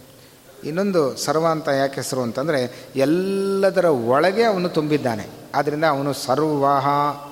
ಎಲ್ಲ ವಸ್ತುಗಳಲ್ಲಿ ತಾನಿದ್ದು ಆ ವಸ್ತುವಿನ ರೂಪವನ್ನು ತಾನು ತೆಗೆದುಕೊಂಡು ಆ ವಸ್ತುವಿನಿಂದ ತಾನೇ ಕರೆಸಿಕೊಂಡು ಇಡೀ ಎಲ್ಲ ಜಗತ್ತಿನಲ್ಲಿ ವ್ಯಾಪಿಸಿಕೊಂಡಿರೋದರಿಂದಾಗಿ ಭಗವಂತನಿಗೆ ಸರ್ವಹ. ಸರ್ವ ಅಂದರೆ ಎಲ್ಲವೂ ಅವನಾಗಿದ್ದಾನೆ. ಎಲ್ಲದರ ಒಳಗೂ ಅವನಿದ್ದಾನೆ. ಇದು ಪ್ರಪಂಚದಲ್ಲಿ ಯಾರೂ ಹೇಗೆ ಇರಲಿಕ್ಕೆ ಸಾಧ್ಯ ಇಲ್ಲ. ಎಲ್ಲವೂ ನಾವಾಗಲಿಕ್ಕೆ ಸಾಧ್ಯ ಇಲ್ಲ. ಯಾವುದೋ ಒಬ್ಬ ನಾನಾಗ್ಬೋದು ಅಷ್ಟೇ ಹೊರತು ಎಲ್ಲವೂ ನಾನಾಗೋದು ಹೇಗೆ? ಆದರೆ ಭಗವಂತ ಅಲ್ಲ. ಹಾಗಲ್ಲವಂತೆ ಎಲ್ಲವೂ ಅವನಾಗಿದ್ದಾನೆ ಪ್ರಪಂಚದಲ್ಲಿ. ಎಲ್ಲದರ ಒಳಗೂ ಕೂಡ ಭಗವಂತ ತುಂಬಿದ್ದಾನೆ. ಎಲ್ಲ ಗುಣಗಳು ಅವನಲ್ಲಿವೆ.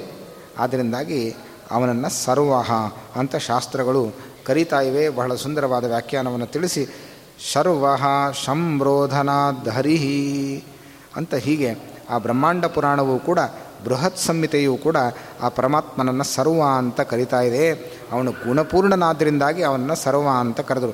ಸಕಲ ಗುಣಗಳಿಗೆ, ಗುಣಗಳಿಂದ ಪೂರ್ಣನಾಗಿದ್ದಾನೆ, ಪರಮಾತ್ಮ ಆದ್ದರಿಂದಾಗಿ ಅವನಿಗೆ ಸರ್ವಹ ಅಂತ ಕರೆದಿದ್ದಾರೆ ಮಧ್ವಾಚಾರ್ಯರು ವಾಸುದೇವನಾಗಿರುವಾಗ ಮನೆಯಲ್ಲಿ ದೇವರಿಗೆ ನಮಸ್ಕಾರ ಮಾಡು ಅಂತ ಹೇಳಿದರೆ ಅವನು ಬೆಳಿಗ್ಗೆ ಎದ್ದ ಕೂಡಲೇ ಏನು ಮಾಡ್ತಾ ಇದ್ದ ಅಂತಂದರೆ ತನಗೆ ಕಂಡ ಎಲ್ಲ ಮನೆಯಲ್ಲಿದ್ದ ವಸ್ತುಗಳಿಗೆ ನಮಸ್ಕಾರ ಮಾಡ್ತಾ ಇದ್ದಂತೆ ಬಾಗಿಲಿಗೆ ನಮಸ್ಕಾರ ಮಾಡ್ತಿದ್ದ, ಕಂಬಕ್ಕೆ ನಮಸ್ಕಾರ ಮಾಡ್ತಾ ಇದ್ದ, ಮನೆಯಲ್ಲಿದ್ದ ಒರಳಿಗೆ ನಮಸ್ಕಾರ ಮಾಡ್ತಾ ಇದ್ದಂತೆ ಯಾರೋ ಬಂದು ಹೇಳಿದ್ರಂತೆ, ಯಾಕೆ ಈ ಮಗು ತಲೆ ಸರಿ ಇಲ್ಲ ಅನಿಸುತ್ತೆ? ಯಾಕೆಂದರೆ ಒರಳು, ಕಂಬ, ಗೋಡೆ ಬಾಗಿಲು, ಕಿಟಕಿ, ಇದಕ್ಕೆಲ್ಲ ನಮಸ್ಕಾರ ಮಾಡ್ತಾ ಇದೆ. ದೇವರಿಗೆ ನಮಸ್ಕಾರ ಮಾಡಬೇಕಲ್ಲ ಅಂತ ಯಾರೋ ಪ್ರಶ್ನೆ ಮಾಡಿದಾಗ ಆ ವಾಸುದೇವ ಉತ್ತರ ಕೊಟ್ಟಂತೆ ಸ್ವವಸ್ತು ಪ್ರಣತಿಂ ವ್ಯಧಾಮ್ ನಿಮಗೆ ದೇವರ ಮನೆಗೆ ಹೋದರೆ ಮಾತ್ರ ದೇವರು ಕಾಣ್ತಾನೆ ನನಗೆ ಎಲ್ಲ ವಸ್ತುಗಳಲ್ಲೂ ಭಗವಂತ ಕಾಣ್ತಾನೆ ಎಂಬುದಾಗಿ ಆ ಮಗು ಉತ್ತರ ಕೊಡ್ತಾನೆ. ಸಣ್ಣ ಮಗು ವಾಸುದೇವ. ಇನ್ನು ಐದಾರು ವರ್ಷ ಮಾತ್ರ ಆಗಿದೆ. ಆದರೆ ಕಿಟಕಿ ಬಾಗಿಲು ಒರಳಿಗೆಲ್ಲ ಯಾಕೆ ನಮಸ್ಕಾರ ಮಾಡ್ತಿ ಅಂತ ಕೇಳಿದಾಗ, ಆ ಮಗು ಕೊಟ್ಟ ಉತ್ತರ ಏನು ಅಂದರೆ, ನಿಮಗೆ ದೇವರ ಮನೆಯಲ್ಲಿ ಮಾತ್ರ ದೇವರು ಕಾಣ್ತಾನೆ. ನನಗೆ ಹಾಗಲ್ಲ. ಯಾವ ವಸ್ತುಗಳನ್ನು ಕಂಡರೂ ಕೂಡ ವಸ್ತ್ವಾತ್ಮಕನಾಗಿ ಅಲ್ಲಿ ಭಗವಂತ ತುಂಬಿರೋದನ್ನು ನಾನು ನೋಡ್ತೀನಿ. ಆ ಕಿಟಕಿಯಲ್ಲೂ ಭಗವಂತ ನನಗೆ ಕಾಣ್ತಾನೆ. ಬಾಗಿಲಲ್ಲೂ ದೇವರು ಕಾಣ್ತಾನೆ. ಕಂಬದಲ್ಲೂ ನನಗೆ ಕಾಣೋದರಿಂದಾಗಿ ಎಲ್ಲೆಲ್ಲಿ ಕಾಣ್ತಾನೋ ಅಲ್ಲಿ ನಾನು ಅವನಿಗೆ ನಮಸ್ಕಾರ ಮಾಡ್ತೀನಿ ಅಂತ ಆ ಮಗು ಉತ್ತರ ಕೊಡ್ತಂತೆ. ಅಂದರೆ ವ್ಯಾಪ್ತತ್ವಾತು ವ್ಯಾಪ್ತೋಪಾಸಕರು ಅವರು ಅನ್ನುವುದು ಇದರಿಂದ ಗೊತ್ತಾಗ್ತಾ ಇದೆ. ಎಲ್ಲ ಕಡೆ ವ್ಯಾಪ್ತನಾದ ಭಗವಂತನನ್ನು ಜ್ಞಾನಿಗಳು ಕಾಣ್ತಾರಂತೆ. ಅದನ್ನೇ ಗೀತೆಯಲ್ಲಿ ಜ್ಞಾನಿಗಳ ಲಕ್ಷಣವನ್ನು ಹೇಳುವಾಗ ಯಾರು ಜ್ಞಾನಿಗಳು ಅಂತಂದರೆ, ವಿದ್ಯಾ ವಿನಯ ಸಂಪನ್ನೆ, ಬ್ರಾಹ್ಮಣೆ ಗವಿಹಸ್ತಿನಿ, ಶುನಿ ಚೈವ ಶ್ವಪಾಕೇಚ, ಪಂಡಿತ ಸಮದರ್ಶಿನಃ ಅಂತ ಹೇಳ್ತಾರೆ. ಎಲ್ಲದರ ಒಳಗೆ ಯಾರು ಭಗವಂತನನ್ನು ಕಾಡ್ತಾರೆ ಅವನು ಮಾತ್ರ ಜ್ಞಾನಿ. ನಮಗೆಲ್ಲ ವಸ್ತುಗಳು ಕಾಣುತ್ತಷ್ಟೇ, ಆದರೆ ವಸ್ತುವಿನ ಒಳಗೆ ತುಂಬಿದ ರೋಮ, ರೋಮಗಳಲ್ಲಿ ತುಂಬಿದ ಭಗವಂತನನ್ನು ಕಾಣುವ ಸಾಮರ್ಥ್ಯ ನಮ್ಮ ಕಣ್ಣಿಗಿಲ್ಲ. ಆದರೆ ಜ್ಞಾನಿಗಳು, ಅಪರೋಕ್ಷ ಜ್ಞಾನಿಗಳು ಹಾಗಲ್ಲ, ಆ ವಸ್ತುವಿನ ಒಳಗಿದ್ದ ಭಗವಂತನನ್ನು ಕಂಡು ಅವರು ಉಪಾಸನೆ ಮಾಡ್ತಾರೆ, ಸರ್ವತ್ರ ಉಪಾಸನೆ ಮಾಡ್ತಾರೆ. ಅದರಿಂದಾಗಿ ಪರಮಾತ್ಮನಿಗೆ ಸರ್ವ ಹೀಗೆ ದೇವತೆಗಳು ಉಪಾಸನೆ ಮಾಡ್ತಾರೆ ಯಾಕೆ ಅವನು ಸರ್ವ ಅಂದರೆ ಯಾವ ವಸ್ತುವನ್ನು ನೋಡಿದ್ರೂ ಕೂಡ ಸರ್ವ ವಸ್ತುವಿನಲ್ಲಿ ಆ ವಸ್ತುವಾತ್ಮಕನಾಗಿ ಸ್ವವಸ್ತು ಪ್ರಣತಿಂ ವ್ಯಧಾಂ. ಅವನೇ ವಸ್ತುವಾಗಿ ವಸ್ತುವಿನ ಒಳಗೆ ಇರೋದರಿಂದ ಒಂದು ರೂಪದಿಂದ ಅದನ್ನು ವಸ್ತು ಅಂತ ಕರೀತಾರೆ. ಇಳದೆ ಹೋದರೆ ಅದು ವಸ್ತುವೇ ಆಗೋದಿಲ್ಲ. ಬಿಸಾಡ್ಬಿಡ್ತಾರೆ. ಒಳ್ಳೆ ವಸ್ತು ಅಂತ ಹೇಳ್ತಾರೆ. ವಸ್ತು ಅಂತ ಆಗಿದ್ದು ಯಾಕೆ ಅಂದರೆ ವಸ್ತು ನಾಮಕನಾದ ಭಗವಂತ ಆ ವಸ್ತುವಿನ ಒಳಗೆ ಕೂತು ಅದಕ್ಕೆ ವಸ್ತುತ್ವವನ್ನು ತಂದುಕೊಟ್ಟು ಇದು ಒಳ್ಳೆಯ ವಸ್ತು ನಮ್ಮ ಮನೇಲಿ ಇಟ್ಕೊಳ್ಬೇಕು ಅನ್ನೋ ಭಾವನೆ ಹುಟ್ಟುವ ಹಾಗೆ ಆ ಭಗವಂತ ಮಾಡ್ತಾನಾದ್ರಿಂದಾಗಿ ಅವನಿಗೆ ಸರ್ವಹ ಅಂತ ಹೆಸರು. ಹೀಗೆ ಆ ಪರಮಾತ್ಮ ಎಲ್ಲವೂ ಅವನ ಒಳಗಿದೆ, ಎಲ್ಲದರ ಒಳಗೆ ಅವನಿದ್ದಾನೆ, ಸರ್ವತ್ರ ವ್ಯಾಪ್ತನಾಗಿ, ಸಕಲ ಗುಣಗಳಿಂದ ಪೂರ್ಣನಾದ್ದರಿಂದಾಗಿ ಸಕಲ ಗುಣಗಳು ಕೂಡ ಅವನ ಒಳಗೆ ಬಂದು ಸೇರಿಕೊಂಡಿವೆ. ಗುಣಗಳಿಗೆ ಅವನು ಆಶ್ರಯನಾಗಿದ್ದಾನೆ. ಗುಣಗಳಿಂದ ಭಗವಂತ ಪ್ರತಿಪಾದ್ಯನಾಗಿದ್ದಾನೆ. ಆದ್ದರಿಂದಾಗಿ ಅವನಿಗೆ ಸರ್ವಹ ಎಂಬುದಾಗಿ ಈ ಸುಂದರವಾದ ವಿವರಣೆಯನ್ನು ಭೀಷ್ಮರು ಕೊಟ್ಟು ಮುಂದಿನ ನಾಮವನ್ನು ಹೇಳ್ತಾರೆ. ಶರ್ವಾಹ. ಸರ್ವಾಹ ಅಂತ ಹೇಳಿ ಮುಂದಿನ ಶಬ್ದವನ್ನು ನಾಮವನ್ನು ಹೇಳುವಾಗ ಶರ್ವಾಹ ಅಂತ ಹೇಳ್ತಾರೆ. ಪರಮಾತ್ಮನಿಗೆ ಇನ್ನೊಂದು ವಿಶಿಷ್ಟವಾದ ನಾಮ, ಅದು ಶರ್ವ ಅನ್ನುವ ನಾಮವನ್ನು ಹೇಳಿದ್ದಾರೆ. ಏನದು ಶರ್ವಾಹ ಅಂತಂದರೆ ನಿರ್ದುಃಖ ಸುಖರೂಪತ್ವಾತು. ಶರ್ವಾಹ ಶಂರೋಧನಾಧರಿಹಿ ಬ್ರಹ್ಮಾಂಡ ಪುರಾಣದಲ್ಲಿ ಈ ಮಾತನ್ನು ಹೇಳ್ತಾರೆ. ಶರ್ವ ಶಂರೋಧನಾತು ಹರಿಹಿ. ಭಗವಂತ ಏನು ಮಾಡ್ತಾನೆ? ಯಾಕೆ ಅವನಿಗೆ ಶರ್ವ ಅಂತ ಹೆಸರು ಅಂತಂದರೆ ಸುಖವನ್ನು ಭಗವಂತ ತಡೆದು ಬಿಡ್ತಾನಂತೆ. ಅಂದರೆ ಸುಖ ಸಿಗದಂತೆ ಮಾಡ್ತಾನಂತೆ. ಆದ್ದರಿಂದ ಭಗವಂತನಿಗೆ ಶರ್ವ ಅಂತ ಹೆಸರು ಅಂತ ವಿಷ್ಣು ಸಹಸ್ರನಾಮದಲ್ಲಿ ಹೇಳ್ತಾನೆ ಇದರ ಮೇಲೆ ಒಂದು ಪ್ರಶ್ನೆ ಬರ್ತದೆ. ಅಲ್ಲ, ಸುಖವನ್ನು ಕೊಡಬೇಕು ದೇವರು ಅಂತಾದರೆ, ಬರುವ ಸುಖವನ್ನು ತಡೀತಾರೆ ಏನು ತಪ್ಪಲ್ವಾ ಅದು? ಸುಖ ಕೊಡುವವನು ದೇವರು, ಸುಖ ಇಲ್ಲದಂತೆ ಮಾಡುವವನು ದೇವರಲ್ಲ. ಹಾಗಾದರೆ ಇಲ್ಲಿ ವಿಷ್ಣು ಸಹಸ್ರನಾಮ ಹೇಳುತ್ತೆ, ಶರ್ವಾಹ. ಇಲ್ಲ, ಸುಖವನ್ನು ತಡಿತಾನೆ ಭಗವಂತ, ಸುಖ ಸಿಗದಂತೆ ಮಾಡ್ತಾನೆ, ಸುಖದ ಅನುಭವವಾಗದಂತೆ ಮಾಡ್ತಾನೆ ಅದರಿಂದಾಗಿ ಅವನಿಗೆ ಶರ್ವಾಹ ಅಂತ ಹೆಸರು. ಹೀಗೆ ಮಾಡ್ಬೋದಾ ದೇವರು ಅಂದರೆ, ಎಲ್ಲರಿಗೂ ಹಾಗೆ ಮಾಡೋದಿಲ್ಲ.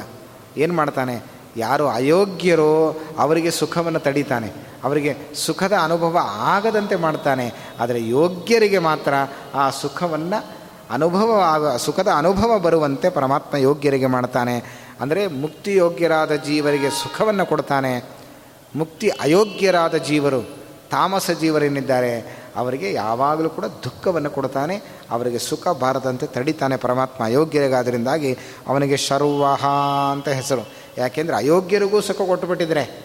ಯೋಗ್ಯರಿಗೆ ಮಾ ಕೊಡುವುದರ ಜೊತೆಗೆ ಅಯೋಗ್ಯರಿಗೂ ಕೊಟ್ಟರೆ ಎಲ್ಲರೂ ಪರಮಾತ್ಮನನ್ನು ಆಕ್ಷೇಪ ಮಾಡ್ತಾರೆ. ಆದ್ದರಿಂದ ಭಗವಂತ ಹೇಳ್ತಾನೆ, ಶರ್ವಾಹ, ನನಗೆ ಯಾರ್ಯಾರಿಗೆ ಸುಖ ಕೊಡಬೇಕು, ಯಾರಿಗೆ ಸುಖ ಕೊಡಬಾರ್ದು, ಅದೆಲ್ಲ ಭಗವಂತನಿಗೆ ಗೊತ್ತಿದೆ. ಅಯೋಗ್ಯರಿಗೆ ಎಂದೂ ಕೂಡ ಸುಖವನ್ನು ಕೊಡೋದಿಲ್ಲ, ಯೋಗ್ಯರಿಗೆ ಎಂದೂ ಕೂಡ ಪರಮಾತ್ಮ ದುಃಖವನ್ನು ಕೊಡೋದಿಲ್ಲ ಅನ್ನುವುದನ್ನು ಸ್ಪಷ್ಟವಾಗಿ ಈ ನಾಮ ನಮಗೆ ತಿಳಿಸಿಕೊಟ್ಟು ಶರ್ವಾಹ ಅಂತ ಹೇಳ್ತಾ ಇದ್ದಾರೆ. ನಿರ್ದುಃಖ ಸುಖರೂಪತ್ವಾತು. ಶರ್ವಾಹ ಶಂರೋಧನಾಧರಿಹಿ ಬ್ರಹ್ಮಸೂತ್ರ ಭಾಷ್ಯದಲ್ಲಿ ಆಚಾರ್ಯರು ಶರ್ವ ಅನ್ನುವ ಶಬ್ದಕ್ಕೆ ಬಹಳ ಸುಂದರವಾದ ವಿವರಣೆಯನ್ನು ಕೊಟ್ಟು ಸುಖವನ್ನು ರೋಧನಾತ್, ಅಂದರೆ ತಡೆಯುತ್ತಾನೆ ಅಂತ ಕರೆದಿದ್ದಾರೆ. ಮತ್ತು ಆ ಯೋಗ್ಯರಿಗೂ ಕೆಲವೊಮ್ಮೆ ಸುಖ ಸಿಗದಂತೆ ಮಾಡ್ತಾನಂತೆ. ಅದ್ಯಾಕೆ ಹಾಗೆ ಮಾಡ್ತಾನೆ ಅಂತಂದರೆ ಮಧ್ವಾಚಾರ್ಯರು ಅದರ ಸ್ಪಷ್ಟತೆಯನ್ನು ಕೊಡ್ತಾರೆ. ಏನು ಅಂತಂದರೆ, ಏ ಧಮಾನದ್ವಿಟ್ ಅಂತ ಹೆಸರಂತೆ ಭಗವಂತನೇ. ಯೋಗ್ಯರಾದರೂ ಅವರ ಸುಖವನ್ನು ಕೆಲವೊಮ್ಮೆ ತಡಿತಾನೆ. ಏನು ಮಾಡ್ತಾನೆ? ಯಾಕೆ ತಡಿತಾನೆ? ಹಾಗೆ ಮಾಡ್ತಾನೆ ದೇವರು ಯೋಗ್ಯರಿಗೆ ಅಂತಂದರೆ ಯೋಗ್ಯರು ಕೆಲವೊಮ್ಮೆ ತಮ್ಮ ಯೋಗ್ಯತೆ ಮೀರಿ ಪುಣ್ಯ ಮಾಡಿಬಿಡ್ತಾರಂತೆ. ಆ ಯೋಗ್ಯತೆ ಮೀರಿ ಪುಣ್ಯ ಮಾಡಿದಾಗ ಆ ಪುಣ್ಯದ ಫಲ ಎಲ್ಲ ಸೋರಿ ಹೋಗುತ್ತೆ. ಅದು ವೇಸ್ಟ್ ಆಗಬಾರ್ದಲ್ಲ. ಅದಕ್ಕೆ ತಡಿ, ತಡಿತಾನಂತೆ ಪರಮಾತ್ಮ. ಅವರ ಅವರ ಯೋಗ್ಯತೆ ಎಷ್ಟೋ ಅಷ್ಟು ಪುಣ್ಯ ಅವರು ಗಳಿಸುವಂತೆ ಮಾಡ್ತಾನೆ. ಆ ತಮ್ಮ ಯೋಗ್ಯತೆ ಮೀರಿ ಪುಣ್ಯ ಮಾಡುವ ಸಂದರ್ಭದಲ್ಲಿ ಭಗವಂತ ಅದನ್ನು ತಡೆದು ಬಿಡ್ತಾನಂತೆ. ಆದ್ದರಿಂದ ಅವನಿಗೆ ಶರ್ವಹ ಅಂತ ಹೆಸರು. ಹೀಗೆ ಪರಮಾತ್ಮ ಅದಕ್ಕೆ ಏದಮಾನದ್ವಿಟು ಅಂತ ಹೆಸರು. ಒಂದು ತಂಬಿಗೆ ಇದೆ. ಆ ತಂಬಿಗೆಯಲ್ಲಿ ಎಷ್ಟು ನೀರು ಹಾಕ್ಬೋದು? ಆ ತಂಬಿಗೆ ತುಂಬುವ ತನಕ ನೀರು ಹಾಕ್ಬೋದು. ಆ ಇಲ್ಲ ಹಂಡೆಯಷ್ಟು ನೀರು ತಂಬಿಗೆಯಲ್ಲಿ ತುಂಬಿಸ್ತೀನಿ ಅಂತ ಹೇಳಿದ್ರೆ ಹಾಕಿದ್ರೆ ಏನಾಗುತ್ತೆ? ಎಲ್ಲ ಚೆಲ್ಲು ಹೋಗುತ್ತೆ ವೇಸ್ಟ್ ವ್ಯರ್ಥವಾಗತ್ತೆ. ಹೇಗೋ? ಹಾಗೆ ಜೀವರ ಯೋಗ್ಯತೆ ಇಷ್ಟು ಅಂತಿದೆ. ಅವರವರ ಯೋಗ್ಯತೆ ಏನು ಅಂತ ನಮಗೆ ಗೊತ್ತಿಲ್ಲ. ನಮ್ಮ ಯೋಗ್ಯತೆ ಏನು ಅಂತ ನಮಗೆ ಗೊತ್ತಿಲ್ಲ. ಭಗವಂತನಿಗೆ ಗೊತ್ತು ಎಲ್ಲ ಜೀವರಾಶಿಗಳ ಯೋಗ್ಯತೆ ಏನು ಅಂತ. ಆ ಜೀವರಾಶಿಗಳ ಯೋಗ್ಯತೆಗೆ ಅನುಗುಣವಾಗಿ ಅವರು ಪುಣ್ಯವನ್ನು ಸಂಪಾದನೆ ಮಾಡಬೇಕು. ಅವರು ತಮ್ಮ ಯೋಗ್ಯತೆ ಮೀರಿ ಪುಣ್ಯ ಸಂಪಾದನೆ ಮಾಡಿಬಿಟ್ರೆ ಅದು ವೇಸ್ಟ್ ಆಗುತ್ತೆ. ಚೆಲ್ಲಿ ಹೋಗಬಾರ್ದಲ್ಲ, ಅದು ವ್ಯರ್ಥವಾಗಬಾರ್ದಲ್ಲ. ಅದಕ್ಕೆ ಭಗವಂತ ಶರ್ವಹ.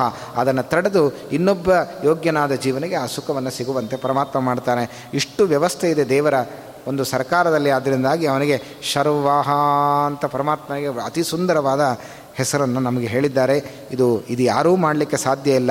ಯಾ ಸುಖವನ್ನು ವ್ಯರ್ಥವಾಗದಂತೆ ಮಾಡಿ ಅದನ್ನು ತಡೆದು ಅವರವರ ಯೋಗ್ಯತೆಗೆ ಅನುಗುಣವಾಗಿ ಎಷ್ಟೋ ಅಷ್ಟು ಸುಖವನ್ನು ಅವರು ಅನುಭವಿಸುವ ಹಾಗೆ ಪರಮಾತ್ಮ ಮಾಡೇ ಮಾಡ್ತಾನೆ. ಅದಕ್ಕೆಂದೂ ಕೂಡ ವ್ಯತ್ಯಾಸ ಪರಮಾತ್ಮ ಮಾಡೋದಿಲ್ಲ. ಅದರಿಂದಾಗಿ ಅವರ ಯೋಗ್ಯತೆಗೆ ಮೀರಿದ ಸುಖವನ್ನು ತಡೀತಾನೆ ಅಷ್ಟೇ ಹೊರತು ಅವರ ಕ್ಲಿಪ್ತವಾದ ಸುಖ ಏನಿದೆ ಅದನ್ನು ಎಂದೂ ಕೂಡ ಪರಮಾತ್ಮ ತಡೆಯೋದಿಲ್ಲ ಅನ್ನೋದನ್ನು ಹೇಳಿ ಅಯೋಗ್ಯರಾದ ವ್ಯಕ್ತಿಗಳೇನಿದ್ದಾರೆ, ಅವರಿಗೆ ಅವರಿಗೆ ಯಾವಾಗಲೂ ಸುಖ ಸಿಗದಂತೆಯೇ ಅವರಿಗೆ ತಡಿತಾನಂತೆ ಯೋಗ್ಯವಾದ ಸುಖವೂ ಅವರಿಗೆ ಸಿಗದಂತೆ ಪರಮಾತ್ಮ ಮಾಡ್ತಾನೆ ಅನ್ನುವುದನ್ನು ತಿಳಿಯಬೇಕು ಅನ್ನುವುದನ್ನು ಸ್ಪಷ್ಟವಾಗಿ ಈ ನಾಮ ನಮಗೆ ತಿಳಿಸಿಕೊಡ್ತಾ ಇದೆ. ಆದರೆ ಇದು ಮನುಷ್ಯರ ದೃಷ್ಟಿಯಲ್ಲಿ ಹೇಳಿದ್ದೇ ಅಲ್ಲ, ದೇವತೆಗಳ ದೃಷ್ಟಿಯಲ್ಲಿ. ಯೋಗ್ಯತೆ ಮೀರಿ ಪುಣ್ಯ ಮಾಡುವವರು ದೇವತೆಗಳಂತೆ. ಮನುಷ್ಯ ತಮಗೆ ಯೋಗ್ಯತೆ ಎಷ್ಟಿದೆಯೋ ಅಷ್ಟೇ ಪುಣ್ಯ ಅವನು ಮಾಡಲ್ಲ ಬಿಡಿ. ಇನ್ನು ಯೋಗ್ಯತೆ ಮೀರಿ ಮಾಡುವ ಪ್ರಶ್ನೆ ಮನುಷ್ಯರಿಗೆ ಬರೋದೇ ಇಲ್ಲ. ಅದು ದೇವತೆಗಳಿಗೆ ಹೇಳಿದ್ದಷ್ಟೇ.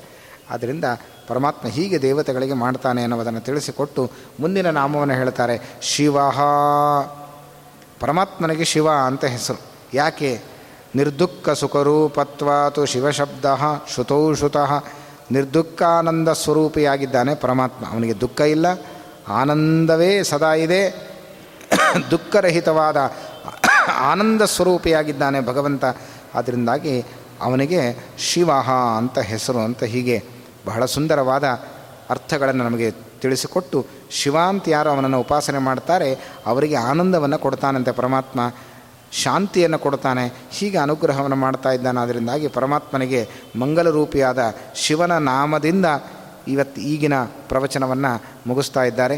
ಸಮಯ ಆಗಿದೆ ಆದ್ದರಿಂದಾಗಿ ಇಲ್ಲಿಗೆ ಈ ವಿಷ್ಣು ಸಹಸ್ರನಾಮದ ಈ ಬಾರಿಯ ಉಪನ್ಯಾಸದ ಕೆಲವು ನಾಮಗಳ ವಿವರಣೆಯನ್ನು ಇಲ್ಲಿಯ ತನಕ ಭಗವಂತ ಏನು ನಮ್ಮಲ್ಲಿ ನುಡಿಸಿದ್ದಾನೆ. ನಿಮ್ಮಲ್ಲಿ ನಿಂತು ಏನು ಕೇಳಿಸಿದ್ದಾನೆ ಇದೆಲ್ಲವನ್ನೂ ಕೂಡ ಆ ಭಗವಂತನಿಗೆ ಅರ್ಪಣೆ ಮಾಡೋದೇ ಮಂಗಲ ಅಂತ ಹೇಳ್ತಾ ಇಪ್ಪತ್ತೇಳು ನಾಮಗಳ ವಿವರಣೆಯನ್ನು ಇಲ್ಲಿಯ ತನಕ ನಾವು ನೋಡಿದ್ದೇವೆ. ಒಂಬತ್ತು ನಾಮಗಳಾಗಿತ್ತು. ಇಲ್ಲಿಯ ತನಕ ಇಪ್ಪತ್ತೇಳು ನಾಮಗಳ ವಿವರಣೆಯನ್ನು ಭಗವಂತ ಮಾಡಿಸಿದ್ದಾನೆ. ಹೀಗೆ ಇಂತಹ ಅದ್ಭುತವಾದ, ಪವಿತ್ರವಾದ ನಾಮಗಳನ್ನು ಏನು ಭೀಷ್ಮರು ನಮಗೆ ತಿಳಿಸಿಕೊಟ್ಟಿದ್ದಾರೆ.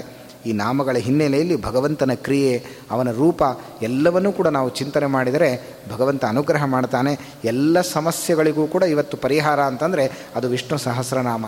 ನಿತ್ಯ ಭಗವಂತನ ಸಾವಿರ ನಾಮಗಳನ್ನು ನಾವು ಅರ್ಥ ಅನುಸಂಧಾನ ಅರ್ಥ ಅನುಸಂಧಾನ ಭಕ್ತಿ ಅನುಸಂಧಾನ ಪೂರ್ವಕವಾಗಿ ಹೇಳಿದರೆ ಅದು ನಮಗೆ ಎಲ್ಲ ರೀತಿಯಾದ ಫಲವನ್ನು ಕೊಟ್ಟು ನಮಗೆ ಭಗವಂತ ಅನುಗ್ರಹ ಮಾಡ್ತಾನೆ ಅಷ್ಟು ರೂಪಗಳಿಂದ ಅಂತಹ ಶ್ರೇಷ್ಠವಾದ ಈ ಸಹಸ್ರನಾಮದ ಅರ್ಥಾನುಸಂಧಾನವನ್ನು ನಿತ್ಯ ನಾವು ಮಾಡಬೇಕು, ಹಾಗೆ ಭಗವಂತ ಮಾಡಿಸಲಿ ಅನಂತ ರೂಪನಾದ ಪರಮಾತ್ಮ ನಮ್ಮೆಲ್ಲರಿಗೂ ಕೂಡ ಅನುಗ್ರಹಿಸಲಿ ಅಂತ ಹೇಳ್ತಾ ಭಕ್ತ ವೈರಾಗ್ಯಗಳನ್ನು ಪರಮಾತ್ಮ ಕೊಡಲಿ ಅಂತ ಹೇಳ್ತಾ, ಈ ಎರಡು ಮಾತುಗಳನ್ನು ಆ ಭಗವಂತನಿಗೆ ಸಮರ್ಪಣೆ ಮಾಡ್ತೇನೆ.